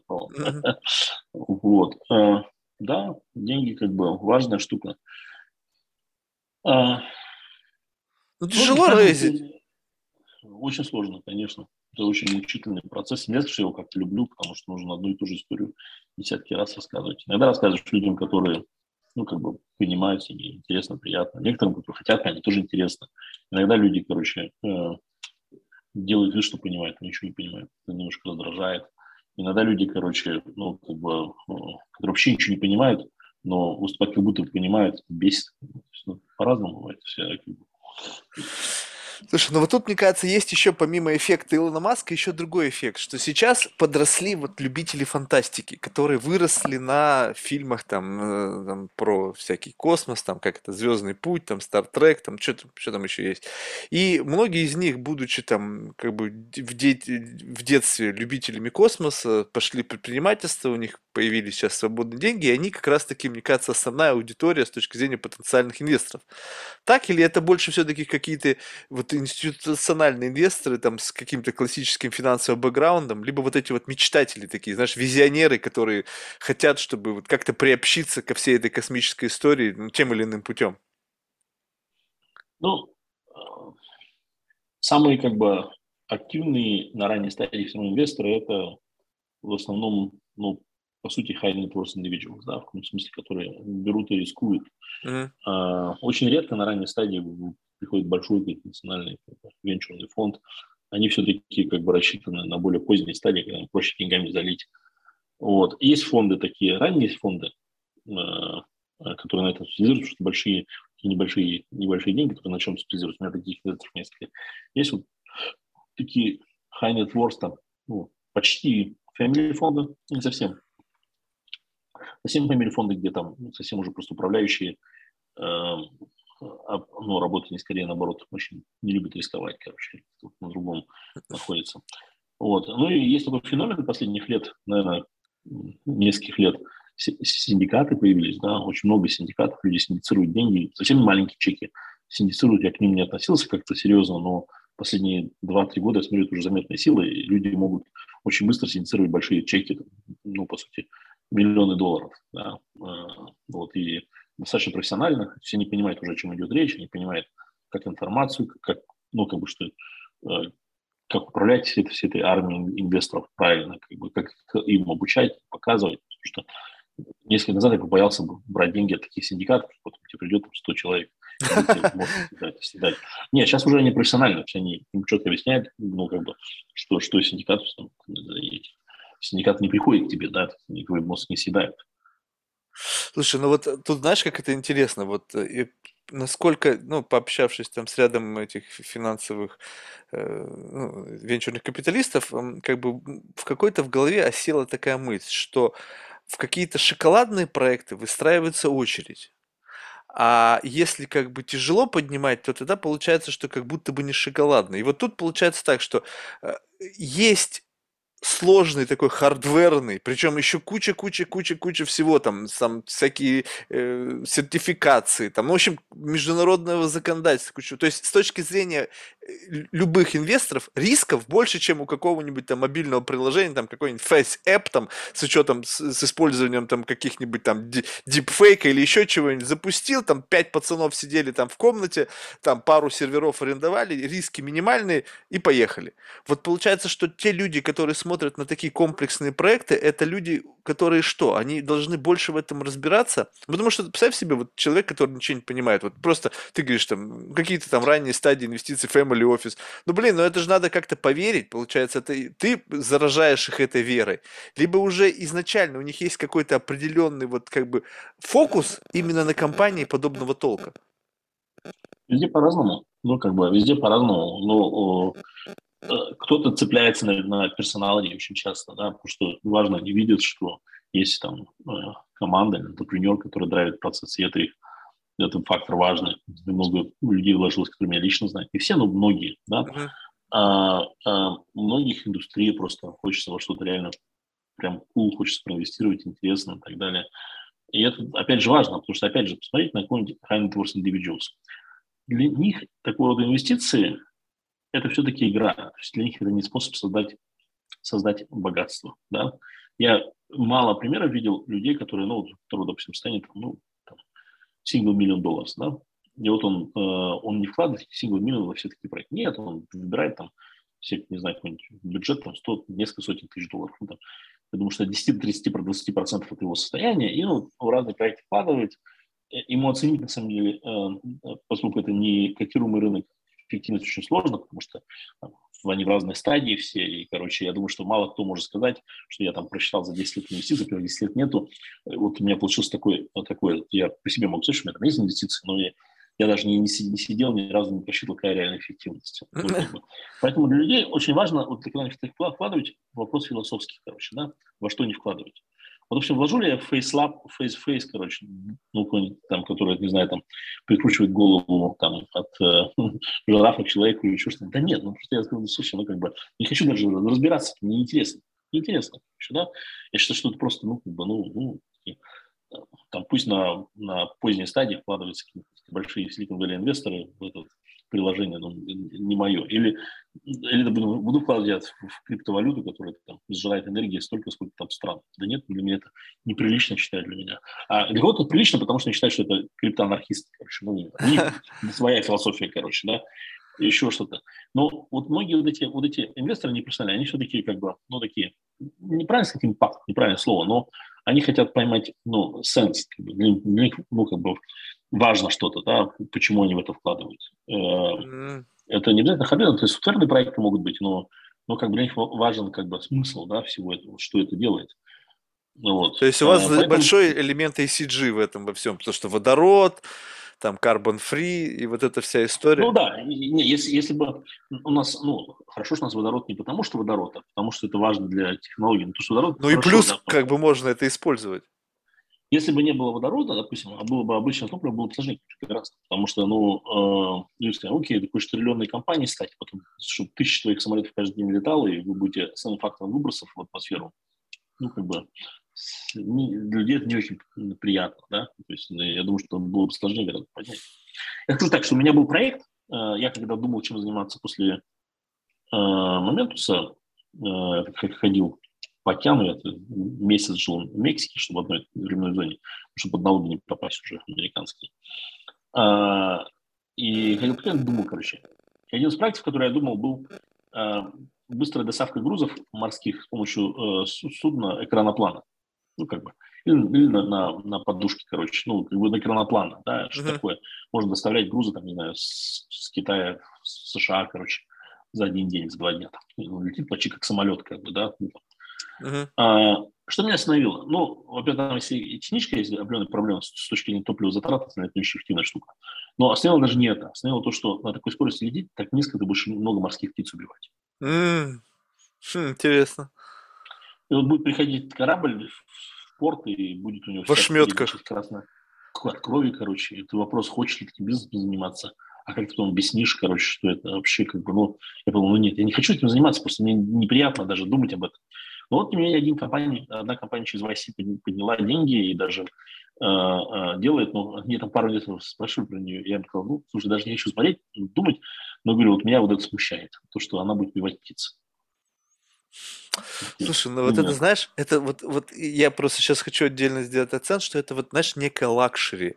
Вот заметь, что у тебя мозг построен таким образом, что ты как бы можешь вы, как бы выбирать путь, по которому ты пойдешь зарабатывать деньги. У кого-то просто идея одна, и их больше нету. Если это, блин, come on, птиц убивать, ну что ж, у меня больше в голове люди ничего просто, не приходит. Люди просто не подумали об этом.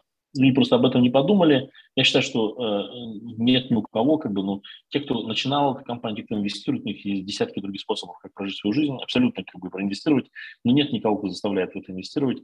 И, и те, кто сделали, наверняка талантливые инженеры или там, предприниматели тоже могли другую идею сделать, но просто они не подумали. А, и вот, ну, ну, вот не получилось, да, вот, как бы они не подумали, не подумали об этом.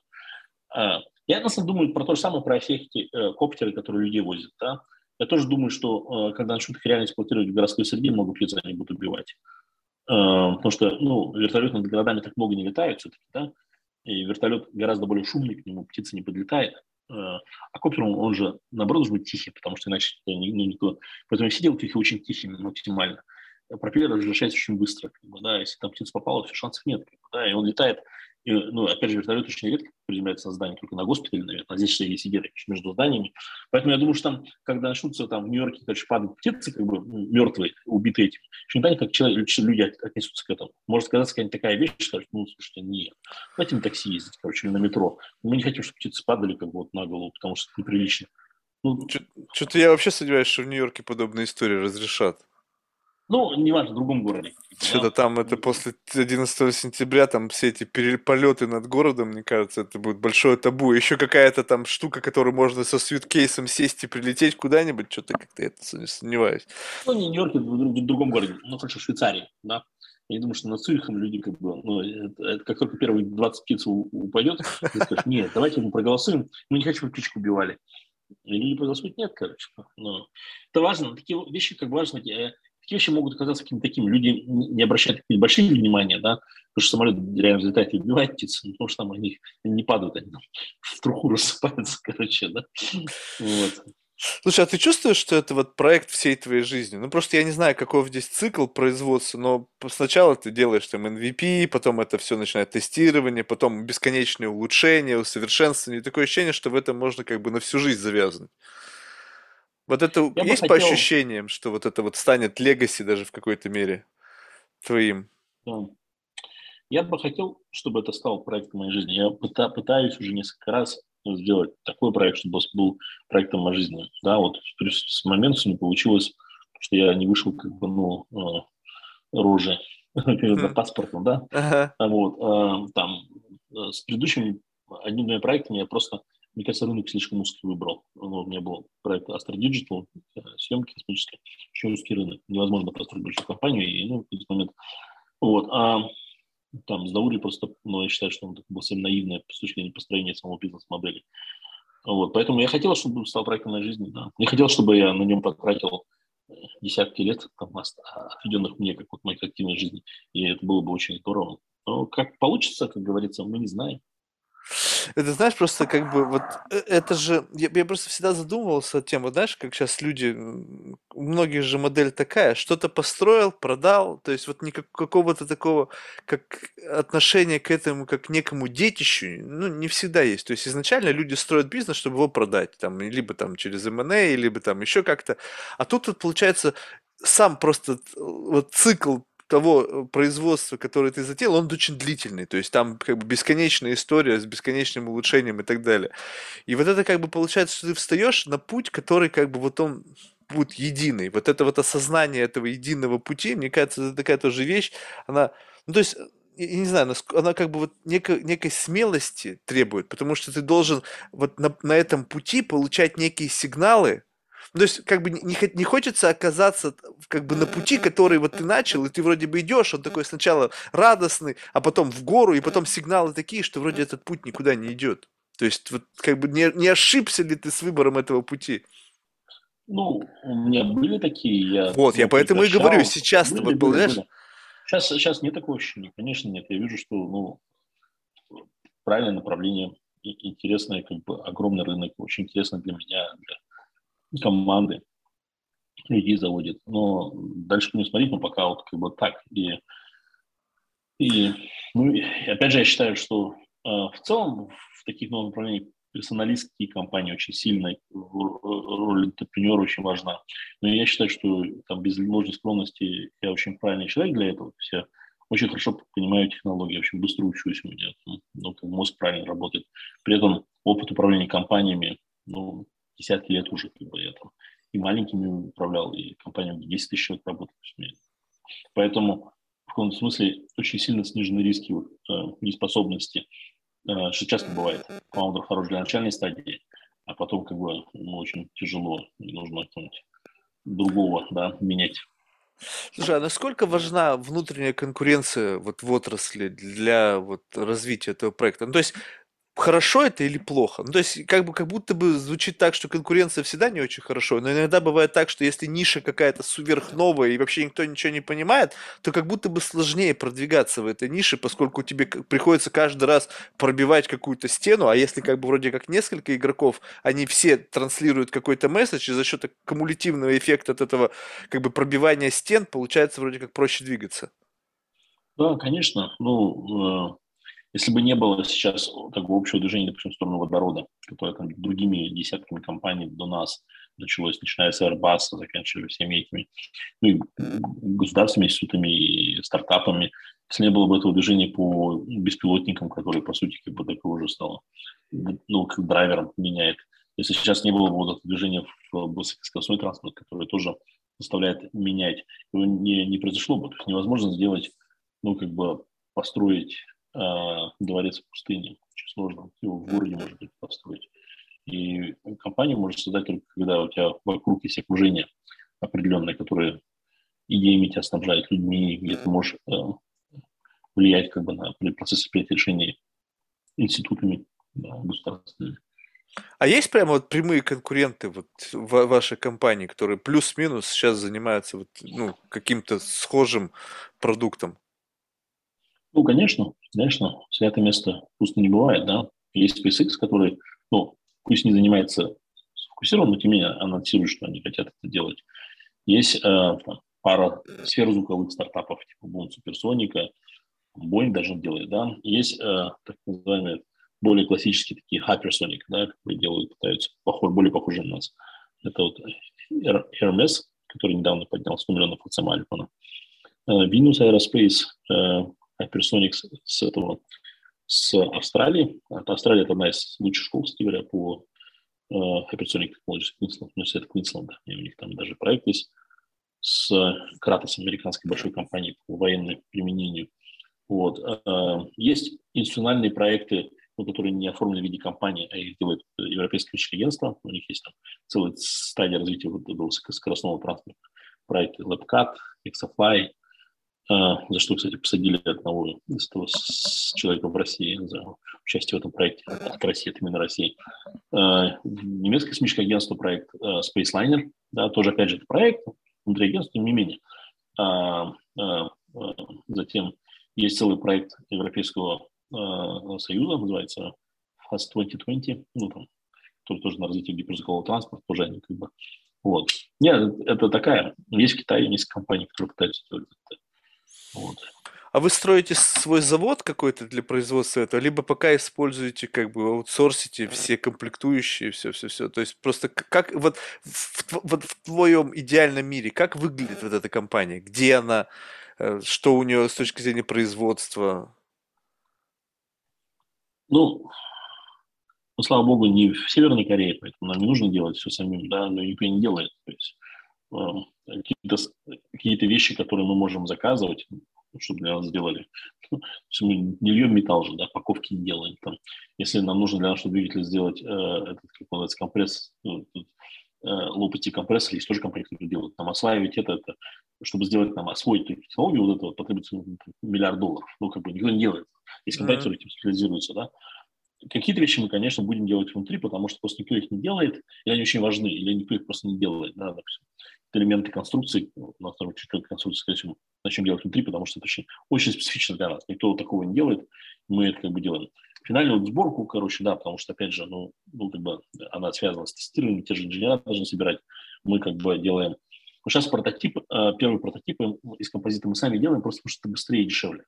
Uh-huh. Не, не потому что просто ну, это простая технология, ну и как бы и многие владеют, и лучше сделать внутри, потому что не нужно тогда никому ходить. Вот мы как хотим, так и сделали, там, своя команда небольшая делает это. То есть все очень как бы так э, э, э, логично. То, что имеет смысл делать, мы делаем. А, то, что э, будет ключевым, мы будем делать, что, там, то, что никто не делает какие-то вещи, которые нет смысла делать, а проще заказывать, будем заказывать. Слушай, а вот э, материалы, сейчас же вот э, прямо, как бы, ну, я не знаю, насколько это грядет бум, либо, может быть, он уже есть, что-то не, не, не особо хорошо в этом разбираюсь, но сам факт, что проникновение машинного обучения в материаловедение позволяет, ну, позволит, либо позволяет уже сейчас в рамках создавать какие-то новые материалы. Вот ваш про э, проект, вот он, по сути, это проект будущего. Ну, то есть, потому что сейчас это еще пока в стадии разработки. Учитываете ли вы появление новых материалов с точки зрения там, создания там, фюзеляжа, там еще чего-то? Либо это будет пока классическая модель, и здесь пока никто лучше ничего не придумал, там титан, алюминий, там что там используется?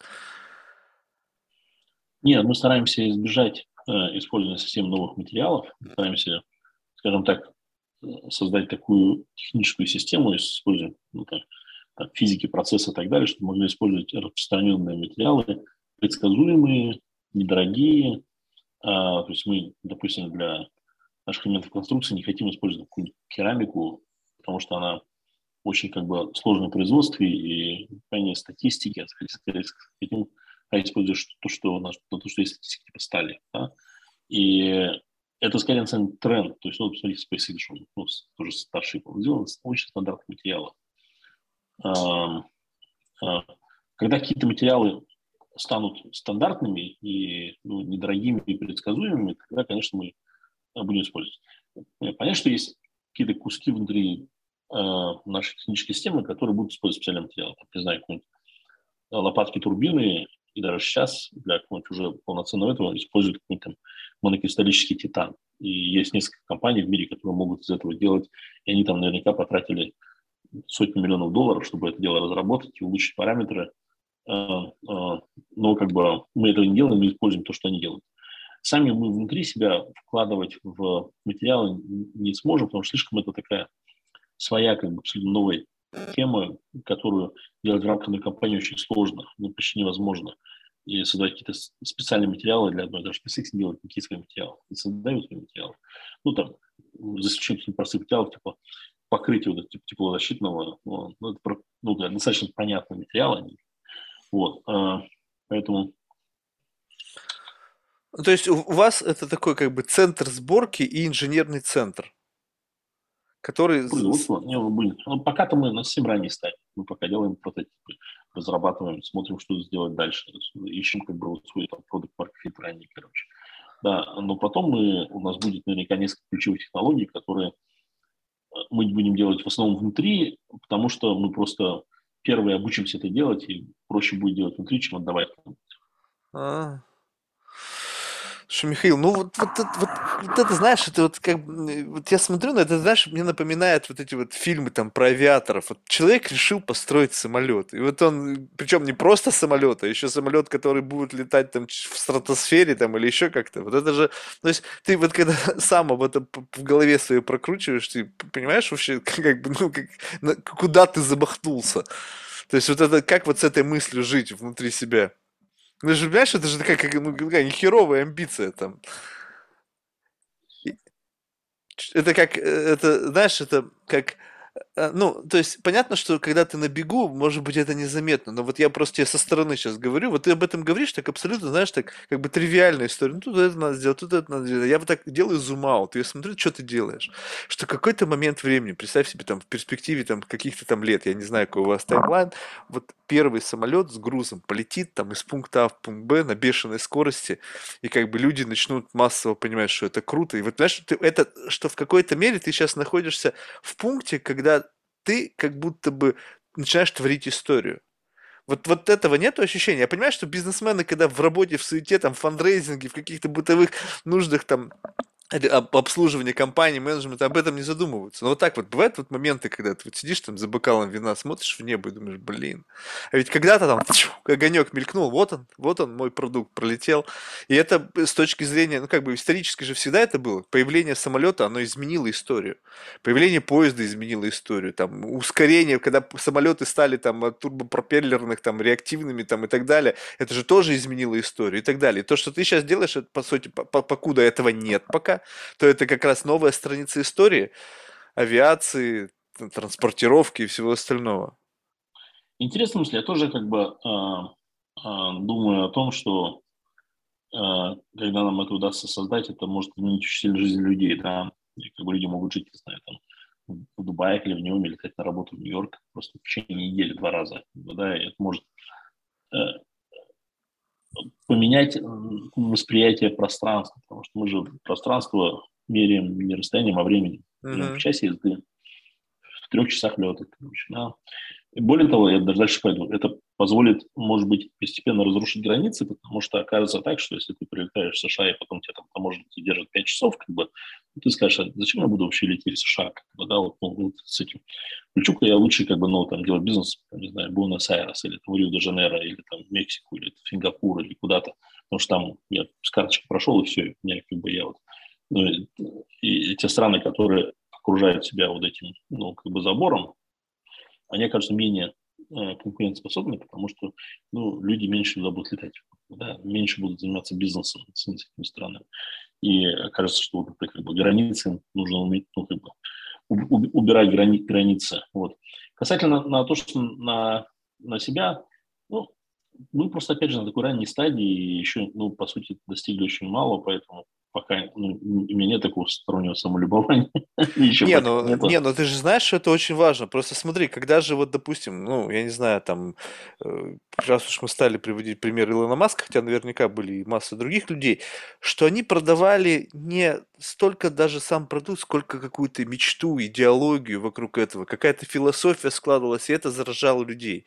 И как бы говорить о том, что у тебя как бы не то, чтобы ты об этом не думаешь, это не... здесь вопрос не самолюбования, а просто сам факт, что вот как бы это, это движение пошло, вот эта вот философия сформули... сформулировалась, и эта философия начинает заражать других людей. И ты, и заражает она прежде всего, она может родилась внутри тебя, может быть, ты и заразился когда-то сам, но ты начинаешь это двигать, и ты понимаешь, что ты двигаешь не просто какие-то слова, там, а ты, это, это потенциальное изменение вот этого какого-то континиума исторического, и ты в этом процессе как бы как, как рулевой. Да, это э, всегда интересно, когда ты что-то, э, что было просто в твоем мозгу идеей, которая там пронеслась, и дальше ты сначала внутри себя ее оформил, потом кого-то одного, двух, трех убедил и так далее, и так далее, а потом оказывается, что эта идея уже сама в себе живет и без тебя живет, и она заразила там тысячи, ну, будем надеяться, там десятки тысяч, сотен, там, может изменить жизнь как бы большого, конечно, не получалось пока что, там, большого количества людей, и это, конечно, очень вдохновляет, да, потому что, вот, видишь, что такое рождение идеи, рождение ребенка, и вот из этого вырастает, вырастает что-то. И важно, конечно, наполнить это смыслом, и мы стараемся наполнить смыслом, раз как бы, опять же, смысл как бы э, э, важен. Вот. Я в каком-то смысле э, э, выходец такой, ну, хоть и из небольшого села, я же вырос реально в небольшом поселке, тем не менее, у меня такая, как начало жизни было очень меритократическим. То есть я учился в школе, которую построил мой дедушка. Был первым директором, был директором народного образования. Бабушка училась в Москве, в МГУ, приехала по ну, велению сердца, я стал учителем физики и математики. Я был лучшим учеником в школе. Я на областной олимпиаде выиграл все предметы, математику, физику, химию, на российской олимпиаде занимал первые места. Потом поступил в физмат-школу, был одним из лучших выпускников золотой медалью в физмат-школы. мои там, не знаю, в школе про меня писали статьи уже тогда, как бы в российской газете, и то, чем я там, не знаю, делал вещи, я там сделал проект солнечной электростанции, ну, как бы, или там, и так далее. То есть, вот, ну, как сказать, вот это Think Big, оно было всегда, ну, как бы, я реально мечтал что-то сделать такое, есть вот статья в агентской правде, в местной газете, я говорю, что я буду делать ракетный двигатель, на Марс полечу. И, и одной, не, не, она не просто говорит, я уже учусь в школе, я прыгаю всех олимпиад, короче, и так далее, и так далее. Вы говорите, российскую олимпиаду, это не выиграть олимпиаду Южной Африки, извините. Как бы. ну, разница в тысячи раз, наверное, да. Ну, это большая разница. Тогда еще Советский Союз был, вообще говоря. Я участвовал в последней Олимпиаде Советского mm-hmm. Союза. Поэтому э, э, я не вижу, почему не должно получиться. Э, у меня, конечно, старт был, ну, вот с этой точки зрения очень такой был, но, конечно, меньше я не учился в Гарварде, то есть я не мог, ну, как бы, с нормальным паспортом не стадовался. Меня, как бы, по морде шлепают этим уже долго, короче, если бы в Америке, ну, мы за 4 года дошли до IPO с компанией, просто с моей идеей, да, если бы у меня не было этого поганого паспорта, был бы какой-то паспорт какой-нибудь Зимбабве, допустим, хотя да. Монголии. Сент-Квитин-Эвидс. Ну, ну, как бы, да, было бы что-то другое, короче. Ну, мало еще посмотреть, что они смотрят на бэкграунд, что ты в России как бы был, поэтому можно Санкитс купить, но все равно ты не, не, это внутри ты не вытащишь, что я все равно русский. Ну, да, да, да. я там, у меня э, там, не знаю, польско монгольская еврейская кровь, но все равно я русский для всех. Человек русской культуры. Никто не разбирается. Никто не разбирается. Вот. Э, э, у меня все равно будет акцент небольшой, большой, сколько буду заниматься. Вот, поэтому, не знаю, ну, надеюсь, что в Европе будет проще, несмотря на все вот это происходит. да. Слушай, ну знаешь, в завершение, так вот это, знаешь, ну совсем уже такой вопрос на хохму, знаешь, то есть тут вопрос вот связанный с, с верой в всяких инопланетные цивилизации. Просто, знаешь, это, ну, как бы, ну, глупо не спросить человека, занимающийся там аэрокосмическими технологиями, что он думает в отношении вот этих всех там статей, там разглашения всех этих информаций, там эти тиктаки видео, там где там эти там всякие пилоты наблюдали какие-то неопознанные летающие объекты. Вот, ну, понятно, что это вопрос не как бы не, не академической оценки, а вот просто насколько вот это в голове твоей как бы вот может укладываться, что вообще может это быть, либо это все просто какая-то лажа, чтобы людей от чего-нибудь отвлечь либо наоборот успокоить тех вот шизофреников, которые больны, там, они вот они верят там, да. всякие эти тарелки. Я думаю, что есть много явлений природы, которые пока, ну, как бы очень либо редкие, либо сложно объяснить. Мы даже не знаем, есть ли шаровая молния или нет, да, мы не знаем. Несмотря на то, что вроде бы это много раз наблюдали, но до конца пока непонятно. А, но все-таки я думаю, что, скорее всего, человечество пока еще не сталкивалось с разумной жизнью другой, а мы не сталкивались с ней. Ну, то есть, скорее всего, какие-нибудь споры, бактерии, микробы прилетали на метеоритах, потому что это очень большая вероятность этого. А, но я думаю, что мы еще не сталкивались с разумной жизнью, и есть большой шанс, что мы не столкнемся, или столкнемся очень не скоро, а есть шанс, что и, и вообще никогда не столкнемся. И, может быть, ее и вообще нет в, в обозримой вселенной, короче, вот. Есть такое. Поэтому э, я думаю, что это вот э, э, наша, как бы, вот эта искра разумности человека, это способность нашего мозга, которая в результате эволюции сформировалась, начинать понимать как бы самого себя, Вселенную вокруг, законы природы, там, законы бытия, это настолько как бы уникальное э, данное нам природе на сокровище, что вот он сам по себе безумно важный. Но если завершение сказать, что, конечно, то, что происходит, э, ну, там, помимо всего, что это просто безумно, бесчеловечно и так далее, то, что Россия делает, это но это еще и просто преступление перед сутью человека, вот перед нашей, как бы, ну, там, кто-то божеской сутью или там сутью природы. Вот это прекрасное творение человека, которое может постигать и делать так, чтобы вот один человек убивал другого человека, не так случайно, когда бывает, ну, кто-то там по пьяни или там, не знаю, преступники, если на машине, а вот прям страна национально берет, направляет людей, чтобы убивали других людей, сами люди. Это, короче, мне кажется, настолько безумием, короче, просто вот, и вот преступлением против всего, что вот, э, э, нас, ну, Э, э, это объяснить невозможно. Я не оправдываю даже там другие страны, которые то же самое делают, такие как США там, и так далее, писать. Но что Россия делает, это просто вот за гранью понимания вообще. И, э, ну и, конечно, Да, но вот это вот именно и самый, знаешь, э, know. важный фактор, что это за гранью понимания. И я всегда этого очень сильно боюсь, потому что если я чего-то не понимаю, я могу делать какие-то не, неправильные выводы. Ну, то есть, понимаешь, вот когда, вот представь себе, что вот есть что-то, что мы не понимаем. Вот даже взять то, что я тебе вопрос задал, да, что там вот, вот наблюдали видео с самолета летчика, явно, что он не больной, что он не шизофреник, вот он наблюдает, и вот он видео. Я на него смотрю. Я смотрю, и многие, для- многие делают из этого ну, совершенно какой-то такой понятный вывод, что вот там что-то летает, значит, это какая-то инопланетный объект. Так это или не так, понятия не имею. Это находится за гранью моего восприятия и понимания. И поэтому все зависит от глубины знания. И, конечно, то, что сейчас происходит, это жутко. Но вот вопрос то, что вот если бы у нас у всех было понимание в действительности, что происходит. Потому что э, в действительности мы знаем только то, что гибнут люди. Это ужасно. Почему это происходит, непонятно. Вот честно скажу. ну вот почему? Да нет, слушай, там можно про все говорить, но э, есть как бы э, цепь событий, что там наша с тобой страна ввела войска.